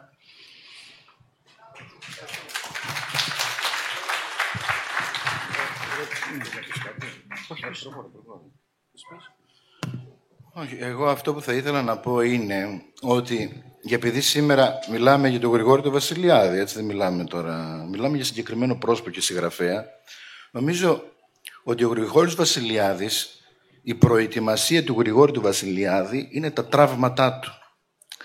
Δηλαδή η προετοιμασία του είναι οι πληγές του, γι' αυτό και ποτέ δεν είναι απροετοίμαστος. Γιατί μία αλήθεια, έτσι, την κουβαλάς μαζί σου. Μία αλήθεια είναι αυτό το οποίο λέει εκεί πέρα σε μια ιστορία στο γεροντικό, ότι πάνε κάποιοι να μιλήσουν με έναν Άγιο, ας πούμε, της ερήμου και όλοι έχουν ερωτήσεις. Και οι ερωτήσεις, ξέρετε, είναι η μεγαλύτερη άμυνα στην αλήθεια. Ρωτάς για να μην κάνεις ποτέ τίποτα. Η ερώτηση είναι η μεγαλύτερη άμυνα στο να μην αλλάξεις τίποτα στη ζωή σου. Έτσι. Οπότε άρχισαν και το ρωτούσαν, τον ρωτούσαν, τον ρωτούσαν και του λέγανε ας πούμε διάφορα και ένας από την παρέα δεν ρωτάει τίποτα. Και τον, τον αντιλαμβάνεται με το πνεύμα του ο Άγιος αυτός και του λέει ξέρεις κάτι, λέει εσύ, εσύ γιατί δεν με ρωτάς κάτι; Λέει δεν έχω να σε ρωτήσω τίποτα. Λέει γιατί; Λέει γιατί αρκεί που σε βλέπω. Δηλαδή δεν υπήρξε ερώτηση γιατί η απάντησή του ήταν η ίδια η παρουσία του άλλου. Οπότε υπάρχουν κάποιοι άνθρωποι όπως το Γρηγόρη που η, η απάντησή του είναι η παρουσία του. Έτσι, δηλαδή δεν χρειάζεται κάτι άλλο. Ο Γρηγόρης, γιατί σήμερα είναι το πρόσωπο το τιμόμενο, δεν είναι ακαδημαϊκός ομιλητής, δεν είναι ένας άνθρωπος ο οποίος θα κάνει μια διάλεξη ακαδημαϊκού ας πούμε περιεχομένου που εκεί χρειάζεται να είσαι αρχή, μέση και τέλος, δεν ξέρω τι. Είναι θεραπευτής. Είναι θεραπευτής. Και για να είστε θεραπευτής έχει ακριβώς αυτή την προετοιμασία που χρειάζεται. Τι; Πληγές. Καλός θεραπευτής, ο πληγωμένος θεραπευτής. Αυτό. Η αλήθεια είναι ότι όντως ε, είναι αναντικατάστατη η σχέση του εαυτού με το εδώ και τώρα και στη θεραπεία συμβαίνει το ίδιο. Ε, νομίζω σε όλες τις συνθήκες ζωντανών διαλόγων το να είναι κανείς παρόν είναι το αίτημα. Και όλα τα υπόλοιπα, έχω την εντύπωση πολλές φορές, είναι υπεκφυγές ή αντιστάσεις στο αρχικό αίτημα. Αυτό. Ερωτήσεις δικές σας παρακαλώ. Μια ερώτηση που με καίει θα πείτε.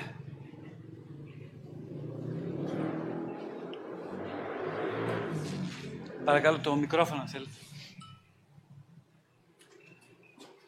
Ευχαριστώ. Με καίει. Τοξική συγγένεια, τοξική αδερφική σχέση. Ε, αδερφική σχέση που δημιουργεί στενοχώρια, άγχος, ε, φόβο, ε, με, με, μιζέρια.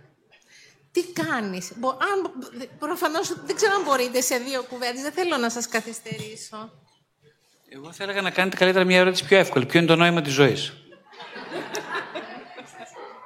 Εκείνη η απάντηση. Ε. Στο εδώ και τώρα, ε, στον εαυτό μας. Ποια είναι η ερώτηση ακριβώς; Προσπαθεί, ακούστε, κάτι εγώ που θυμώνω με τους θεραπευόμενους μου πάρα πολύ.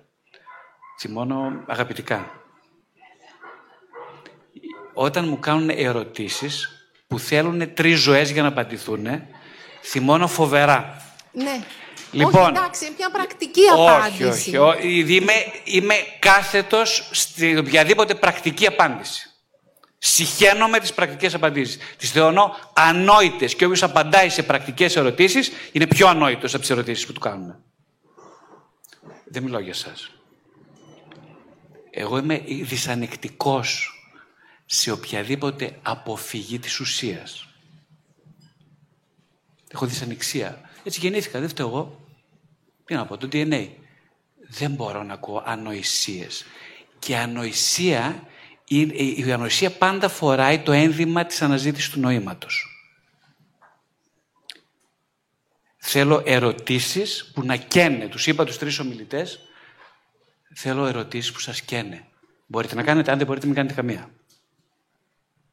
Συγκεκριμένη ερώτηση. Καίγομαι, καίγομαι. Αν δεν πάρω απάντηση, δεν ξέρω αν θα ζήσω σήμερα το βράδυ. Υπάρχει τέτοια ερώτηση; Αν δεν υπάρχει, καλύτερα να σιωπήσω. Εγώ γράφω γιατί καίγομαι. Δεν γράφω για να απαντήσω κάπου. Καταλάβατε ποια είναι η διαφορά μας; Γράφω γιατί καίγομαι. Καίγομαι. Δεν μπορώ να μην το κάνω. Δεν μπορώ να μην είμαι θεραπευτής γιατί καίγομαι. Κάποιος καίγεται εδώ πέρα. Αν καίγεται να μας πλησιάσει γιατί κάνει κρύο. Και θέλουμε να ζεσταθούμε. Καλά, σας ευχαριστώ. Παρακαλώ. Κάποιος καίγεται δίπλα μου. Όχι, Αναστασία. Συγγνώμη. Αναστασία, πες μας.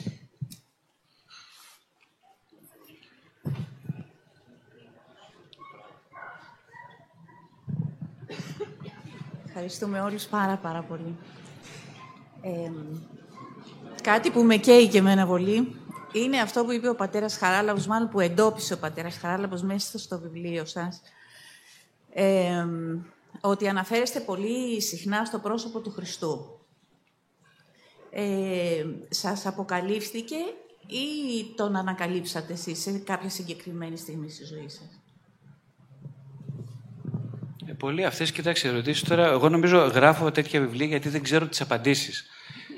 Αυτό είναι αλήθεια που λέω, δεν είναι ψέμα. Τώρα αυτά δεν μπορώ να τα ξέρω. Εγώ εκείνο που ξέρω είναι αυτό που καταθέτω. Εκείνο που καταθέτω είναι ότι υπήρξαν στιγμές που εγώ για λίγο έπαψα να είμαι ο γνωστός, αυτός που ήμουνα. Και αυτό με συγκλώνησε και αισθάνομαι πολύ μεγάλη ευγνωμοσύνη γι' αυτό. Τώρα ποιος μου αποκαλύφθηκε, νομίζω μου αυτός μου αποκαλύφθηκε. Ε, τώρα, ε, ε, ένα άλλο πράγμα που ήθελα πάνω σε αυτό να πω και δεν το είπα και λυπάμαι που δεν το είπα, είναι ότι υπάρχει μια τραγωδία, στην οποία στο βιβλίο αυτό προσπαθώ, δεν προσπαθώ, μάλλον βγήκε αυθόρμητα, να αποκαλύψω τη λύση της.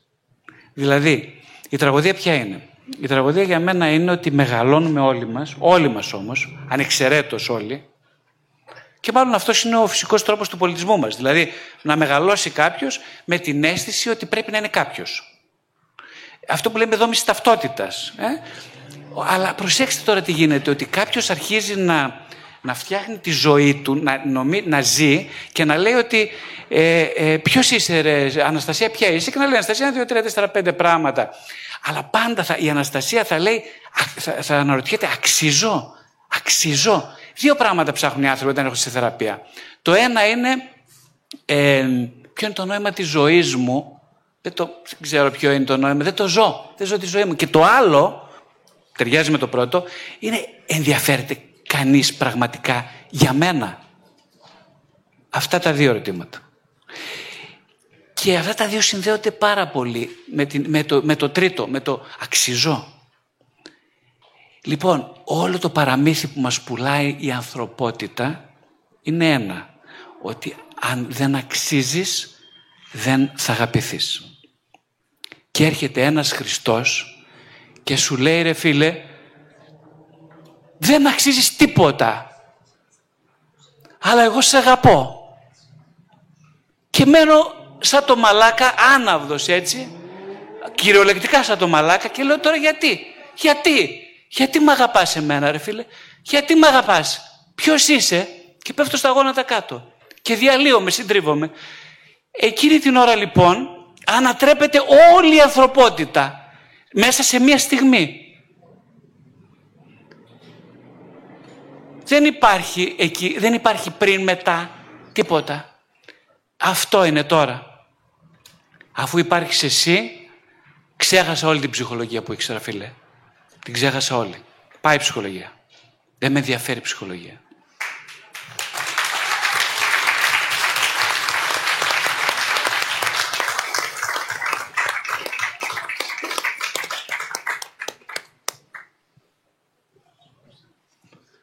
Ε, κάποια άλλη ερώτηση, παρακαλώ. Συγγνώμη, δεν ήθελα να τελειώσει τις ερωτήσεις.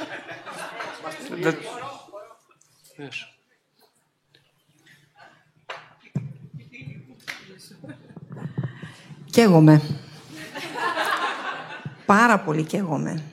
Είναι η πρώτη φορά που σας ακούω. Η φίλη μου η Αναστασία μου έστειλε μήνυμα ότι θα ο Πατέρας ε, Λίδιος θα σας θα μιλήσει για το βιβλίο σας. Έφυγα μόλις από το σχολείο, γιατί είχαμε μία συγκέντρωση με, την, με τους γονείς. Είμαι δασκάλα. Είμαι 36 χρόνια. Είμαι σε φάση που πρέπει να πάρω σύνταξη. Και δεν το αποφασίζω. Γιατί; Γιατί πριν από περίπου 10 χρόνια άρχισα κι εγώ να μην προετοιμάζομαι όταν πηγαίνω στο σχολείο. Σας κατάλαβα απόλυτα. Γιατί γνώρισα πράγματα μέσα από το βίωμα, από την απώλεια του πατέρα μου, από αρρώστες διάφορες, από δικές μου αναζητήσεις, από την προσπάθειά μου να κάνω γύρω στα 10 χρόνια να αποκτήσω παιδί, βίωσα πράγματα και είδα και αισθάνθηκα ότι κάπου λάθος πάμε. Προσπάθησα να βρω το δρόμο. Συγγνώμη, σας διακόπτω μια ερώ... ένα ερώτημα. Ναι, θέλω. παρακαλώ. Ερώτημα, ερώτημα. ερώτημα. Ναι. Όχι, όχι τοποθετήσεις, ένα ερώτημα κάντε. Ερώτημα. Ερώτημα. Νοιάζομαι για τα παιδιά της εποχής μας. Αυτά τα μικρά παιδιά, τα οποία σήμερα είχε έρθει παιδοψυχολόγος στο σχολείο και έκαναν ερωτήσεις απίστευτα όριμες για την ηλικία τους. Που σημαίνει ότι έχουν βιώσει φοβερά και βιώνουν φοβερά πράγματα. Και προσπαθώ από το δικό μου μετερίζει να μην έχετε εσείς πελάτες αργότερα. Να αν μεγαλώσουμε παιδιά που να μην χρειάζονται άλλους ανθρώπους με δι- τις δικές τους βέβαια γνώσεις να τα βοηθήσουν. Δυστυχώς απουσιάζει η οικογένεια πάρα πολύ. Εμείς το βιώνουμε πάρα πολύ στην πρωτοβάθμια εκπαίδευση και λυπάμαι γι' αυτό. Και η κραυγή μου είναι αυτή. Τι θα κάνουμε για τα παιδιά μας; Είναι ένα τεράστιο θέμα που θέλει βοήθεια και απάντηση. Πολύ ωραία. Ευχαριστώ πάρα πολύ. Εγώ ευχαριστώ. Α, μια απάντηση παρακαλώ από τις ομιλητές. Τι θα κάνουμε για τα παιδιά μας; Αυτό λέμε όλο το βράδυ. Θα είμαστε αληθινοί και αυθεντικοί. Αυτό είναι το μόνο πράγμα που μπορούμε να παραδώσουμε ως σκητάλη. Να διαφαίνεται ο αγώνας μας, να διαφαίνεται η πτώση μας, το πώς σηκωνόμαστε ξανά, ξαναπέφτουμε, τα χάνουμε, ζητάμε συγγνώμη, το ξαναβρίσκουμε, κοπιάζουμε. Είμαστε άνθρωποι. Είναι η μόνη σκητάλη που μπορούμε να, να δώσουμε στα παιδιά μας. Να επιτρέπουμε και σε αυτά να είναι το ίδιο άνθρωποι.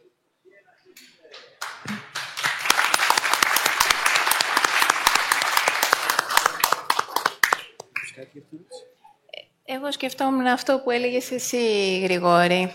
Ας τους λέμε ότι αξίζουν. Ξέρετε, αντί να τους λέμε, όπως μου έλεγε μια θεραπευόμενη μου, ότι της λέει η μαμά της, θέλω να πάρεις κάποιον που να σου αξίζει, με τα κριτήρια της μητέρας βέβαια, καλύτερα να, να, να τους εμφυσούμε αυτή την, ε, αυτό το συνέστημα, ότι αξίζουν, ότι τους έχουμε εμπιστοσύνη. Ε, λοιπόν, τώρα θα σας κάνω μια αποκάλυψη, γιατί κάποιος με ρώτησε, ένας θεραπευόμενος, με ρώτησε προχθές, ε, που ταιριάζει με το ερώτημα πάρα πολύ. Ε, μου λέει, γιατί γράφεις έτσι; Και νομίζω, το, γιατί γράφεις αυτά τα βιβλία, γιατί τα γράψεις; Και είπα τη μοναδική απάντηση που πιστεύω ότι είναι η πιο αληθινή μου απάντηση. Τα έγραψα μόνο και για κανέναν άλλον, για να τα διαβάσουν τα παιδιά μου μετά θάνατον μου. Αυτή είναι η απάντηση σωστή. Και γιατί, και τώρα που κολλάει στην ερώτηση αυτή, τι να κάνουμε για τα παιδιά μας.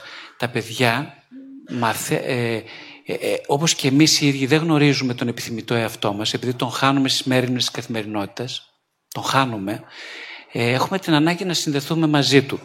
Ε, και με το ίδιο τα παιδιά χάνουν τους γονείς τους, γιατί ε, γνωρίζουν γονείς οι οποίοι είναι ασύνδετοι. Ε; Λειτουργούν δηλαδή καλά, τα βγάζουν καλά με την καθημερινότητα, αλλά πάντα υπάρχει το ερώτημα ποιος ήταν ο πατέρας μου πραγματικά, ποια ήταν η μάνα μου, ποια είναι η μάνα μου πραγματικά; Ε, και επειδή και εγώ ε, δεν ζω εν αληθεία, ε, προσπαθώ να γράφω εν αληθεία. Για να αυτός ο λόγος να, να, να γνωρίσουν τα αυτά τα παιδιά που ίσως δεν γνώρισαν τον πατέρα τους, να τον γνωρίσουν με έναν τρόπο, ε, να γνωρίσουν το φλερ του πατέρα τους με ένα βαθιά επιθυμητό εαυτό. Οπότε νομίζω έχω την εντύπωση ότι εκείνο που έχουμε να, να δώσουμε στα παιδιά μας είναι ε, τα λάθη μας τα όσο γίνεται λιγότερο ενεχοποιημένα λάθη ε, και να τους δώσουμε την ευκαιρία να μας ανακαλύψουν. Αλλά δεν μπορεί να γίνει αυτό αν εμείς δεν δώσουμε την ευκαιρία στην καθημερινότητα να ανακαλύπτουμε τον εαυτό μας. Πώς θα γίνει. Ε;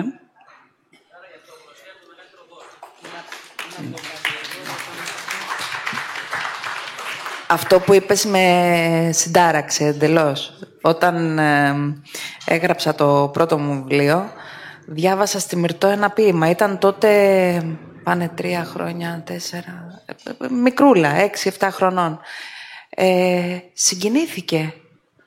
Και ήμουν σίγουρη ότι δεν μπορούσε να καταλάβει με τίποτα αυτό που έγραψε. Δηλαδή δεν ήταν θέμα να καταλάβει το περιεχόμενο, δεν γινότανε. Κάτι κατάλαβε όμως. Και ήταν τόσο ελπιδοφόρο αυτό και τόσο ανακουφιστικό ότι μια μέρα θα μπορεί αυτό το παιδί να συνδεθεί με αυτό που κι εγώ δεν μπορώ να συνδέομαι με στην καθημερινότητα.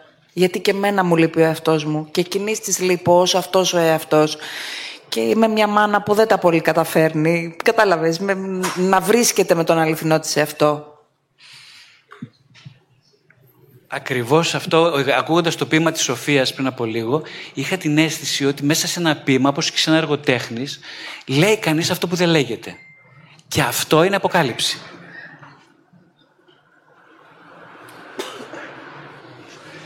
Κάποια άλλη ερώτηση, ίσως να έχουμε, δεν ξέρω αν μπορούμε, μια-δυο ερωτήσεις να κάνουμε ακόμα, δεν ξέρω αν έχουμε τον χρόνο, για μια-δυο ερωτήσεις. Μπορούμε; Παρακαλώ κάποιος εκεί στο βάθος θέλει να κάνει μια ερώτηση. Ο κύριος εκεί ο, με το ψηλό, ο ψηλός Α, κύριε, πρέπει να πλησιάσετε εδώ γιατί είστε πολύ μακριά. Στο μικρόφωνο, παρακαλώ.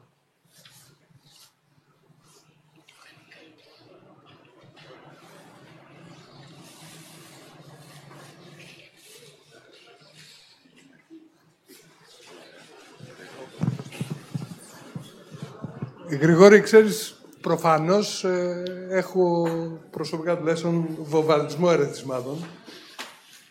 Απλά ήθελα να ρωτήσω κάτι πολύ συγκεκριμένο επειδή μιλάς, δηλαδή ακρογωνιαίος λίθος των πραγμάτων που λες είναι η επιθυμία.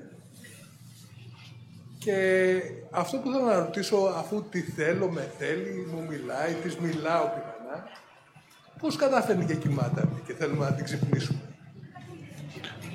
Πώς, πώς καταφέρνει η επιθυμία να κοιμάται αφού είμαι, είμαι στη συνεχή σχέση μαζί της. Ρωτάει ο κύριος. Σωστά, πάνω. Ωραία. Ε, δεν ξέρω αν θέλει να μας πει και ο πατέρα Χαράλαμπος αυτό το θέμα. Παρακαλώ. όχι, όχι, εσύ, εσύ δεν πατήσεις. Δεν ξέρω τι είναι πολλά πράγματα. Επιθυμία δεν ξέρω ποτέ. Δεν ξέρω. Είπαμε, υπάρχουν και μερικοί ταπεινοί εδώ που δεν μιλάνε πολύ. Ε, θέλει κάποιος να μιλήσει; Ε, κανείς δεν βγάζει το φίδι από την τρύπα. Ε, ωραία. Ε, Καταρχάς, αν κάποιος ε, λέει ότι είναι σε επαφή με την επιθυμία του, μάλλον δεν ξέρει τη μαύρη του τύφλα. Ένα. Μια δική μου σκέψη. Ε, όταν είναι κανείς, όσο είσαι κανείς σε επαφή με την επιθυμία, τόσο περισσότερο κάτι σου λείπει. Όλο και περισσότερο, όλο και περισσότερο, όλο και περισσότερο. Αισθάνεσαι όλο και πιο λίγος. Όσο επιθυμητικός άνθρωπος είσαι, τόσο αισθάνεσαι πιο λίγος όσον αφορά την επιθυμία σου οπότε το καλό του αδιεξόδου είναι ότι δεν τελειώνει ποτέ. Όπως έλεγε και ο αγαπημένος μου πατέρας Βασίλειος Γοντικάκης, ε, σε μια ομιλία του, όπως βλέπετε όλοι σας, τα πράγματα σε αυτόν τον κόσμο είναι πάνω από το κακό στο χειρότερο. Δεν υπάρχει κάτι χειρότερο. Μπορεί άργια να γίνει, έχει μια φωνή χαρακτηριστική, μπορεί να γίνει κάτι χειρότερο σε αυτόν τον κόσμο. Μάλλον όχι. Ε, λοιπόν, γι' αυτό είμαι τόσο χαρούμενος, φώναζε ο πατέρας Βασίλειος. Είμαι τόσο χαρούμενος, όλα πάνε σκατά. Τι θέλει να πει ο πατέρας Βασίλειος, ε; Ότι, ε, όπως λέει ο Άγιος Σουλανός, έχει το νου σου, είπε ο Χριστός τον Άγιο Σουλανό, έχει το νου σου στον Άδη και μην απελπίζεσαι. Αυτή η φοβερή συγκρουσιακότητα της ανθρώπινης φύσης κρύβει τεράστια ελπίδα. Ακριβώς αυτό. Αυτό είπε ο Χριστός στον Άγιο Σουλανό. Έχει το νου στον Άδη. Δηλαδή, έχει το νου σου στο πόσο σκατά είσαι. Είσαι ένα τίποτα εσύ, Άγιε Σιλουανέ. στα μάτια μου, είσαι ένα τίποτα. Όμως, μη σε απασχολεί αυτό καθόλου, γιατί ε, την ώρα που εσύ ξέρεις πόσο τίποτα είσαι, εκείνη την ώρα ε, είναι ακριβώς αυτή η συνθήκη που χρειάζεται για να ανάψει μια φωτιά, αν το θέλεις, και αυτή η φωτιά θα σε κάνει στα μάτια μου αξιαγάπητο. Είναι αυτό ακριβώς που γράφει και ο Αλέξανδρος Παναγούλης με το αίμα του στη φυλακή. Λέει δηλαδή αυτό το πολύ απλό ότι εγώ, εγώ σκοτάδι αγάπησα το φως. Μα είναι δυνατόν ποτέ ένα φως να αγαπήσεις ποτέ το φως; Αναρωτιέμαι εγώ. Είναι δυνατόν ποτέ; Ακριβώς η μεγάλη μου ευκαιρία είναι ότι αναγνωρίζω συνεχώς ότι είμαι ένα σκοτάδι. Δεν ζω στο σκοτάδι. Είμαι σκοτάδι. Αυτό λέει ο Αλέξανδρος Παναγούλης. Και επειδή ακριβώς είμαι σκοτάδι, ε, ε, έχω την οστική δύναμη να αναρριχηθώ σε μια συνθήκη στην οποία θα είμαι φως. Οπότε θέλω να πω ότι δεν είναι η αντίφαση, αυτό που ονομάζουμε αντίφαση, εμείς το ονομάζουμε στη ψυχοθεραπεία το αγαπημένο μου παράδοξο. Ζούμε μες στο παράδοξο, αναγεννιόμαστε μέσα από το παράδοξο, ελπίζουμε χάρη στο παράδοξο. Ε, όλη μας η ζωή, έτσι, είναι, η, η γέννηση της επιθυμίας είναι το παράδοξο. Οπότε εγώ συμφωνώ απόλυτα με τον πατέρα Βασίλειο στο ότι επειδή τα πράγματα πάνε από το κακό στο χειρότερο για μένα προσωπικά, για τον κόσμο, εκείνη τη στιγμή, όπως λένε και οι πατέρες, ο Θεός είναι απόλυτα κοντά μου, μαζί μου. Και αυτό με αναδεικνύει ε, σαν ένα αγωνιστή. Το σημαντικό, όπως είπε κάποιος άλλος, είναι να, η ζωή αυτή να μην τελειώσει με ένα καλό τέλος, αλλά να ξέρω ότι μέχρι το τελευταία μου στιγμή θα αγωνίζομαι. Αυτό σημαίνει επιθυμώ.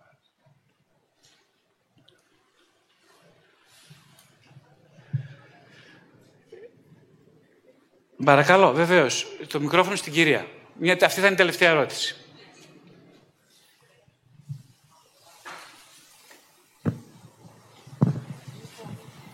Ε, ο Ρεκαλκάτη στο βιβλίο του «Το σύνδρομο του τηλέμαχου» λέει για την εποχή μας ότι τα παιδιά, οι έφηβοι, ε, δεν έχουν ένα πατρικό πρότυπο. Είναι σαν να λείπει ο πατέρας. Εκείνος τον πατέρα δεν εννοεί το βιολογικό πατέρα. Όταν λέει πατέρα εννοεί αυτόν που θα σε βοηθήσει να χαράξεις δρόμο. Ε, θέλω να μου πείτε τη γνώμη σας, εάν εσείς μέσα από την ψυχοθεραπεία, μέσα από τη συναντήσεις με τους ανθρώπους, ε, βλέπετε αυτό το κενό που εκείνος ε, αφιέρωσε ένα ολόκληρο βιβλίο για να γράψει. Αυτό. Πολύ ωραία. Θέλει να απαντήσει κάποιος;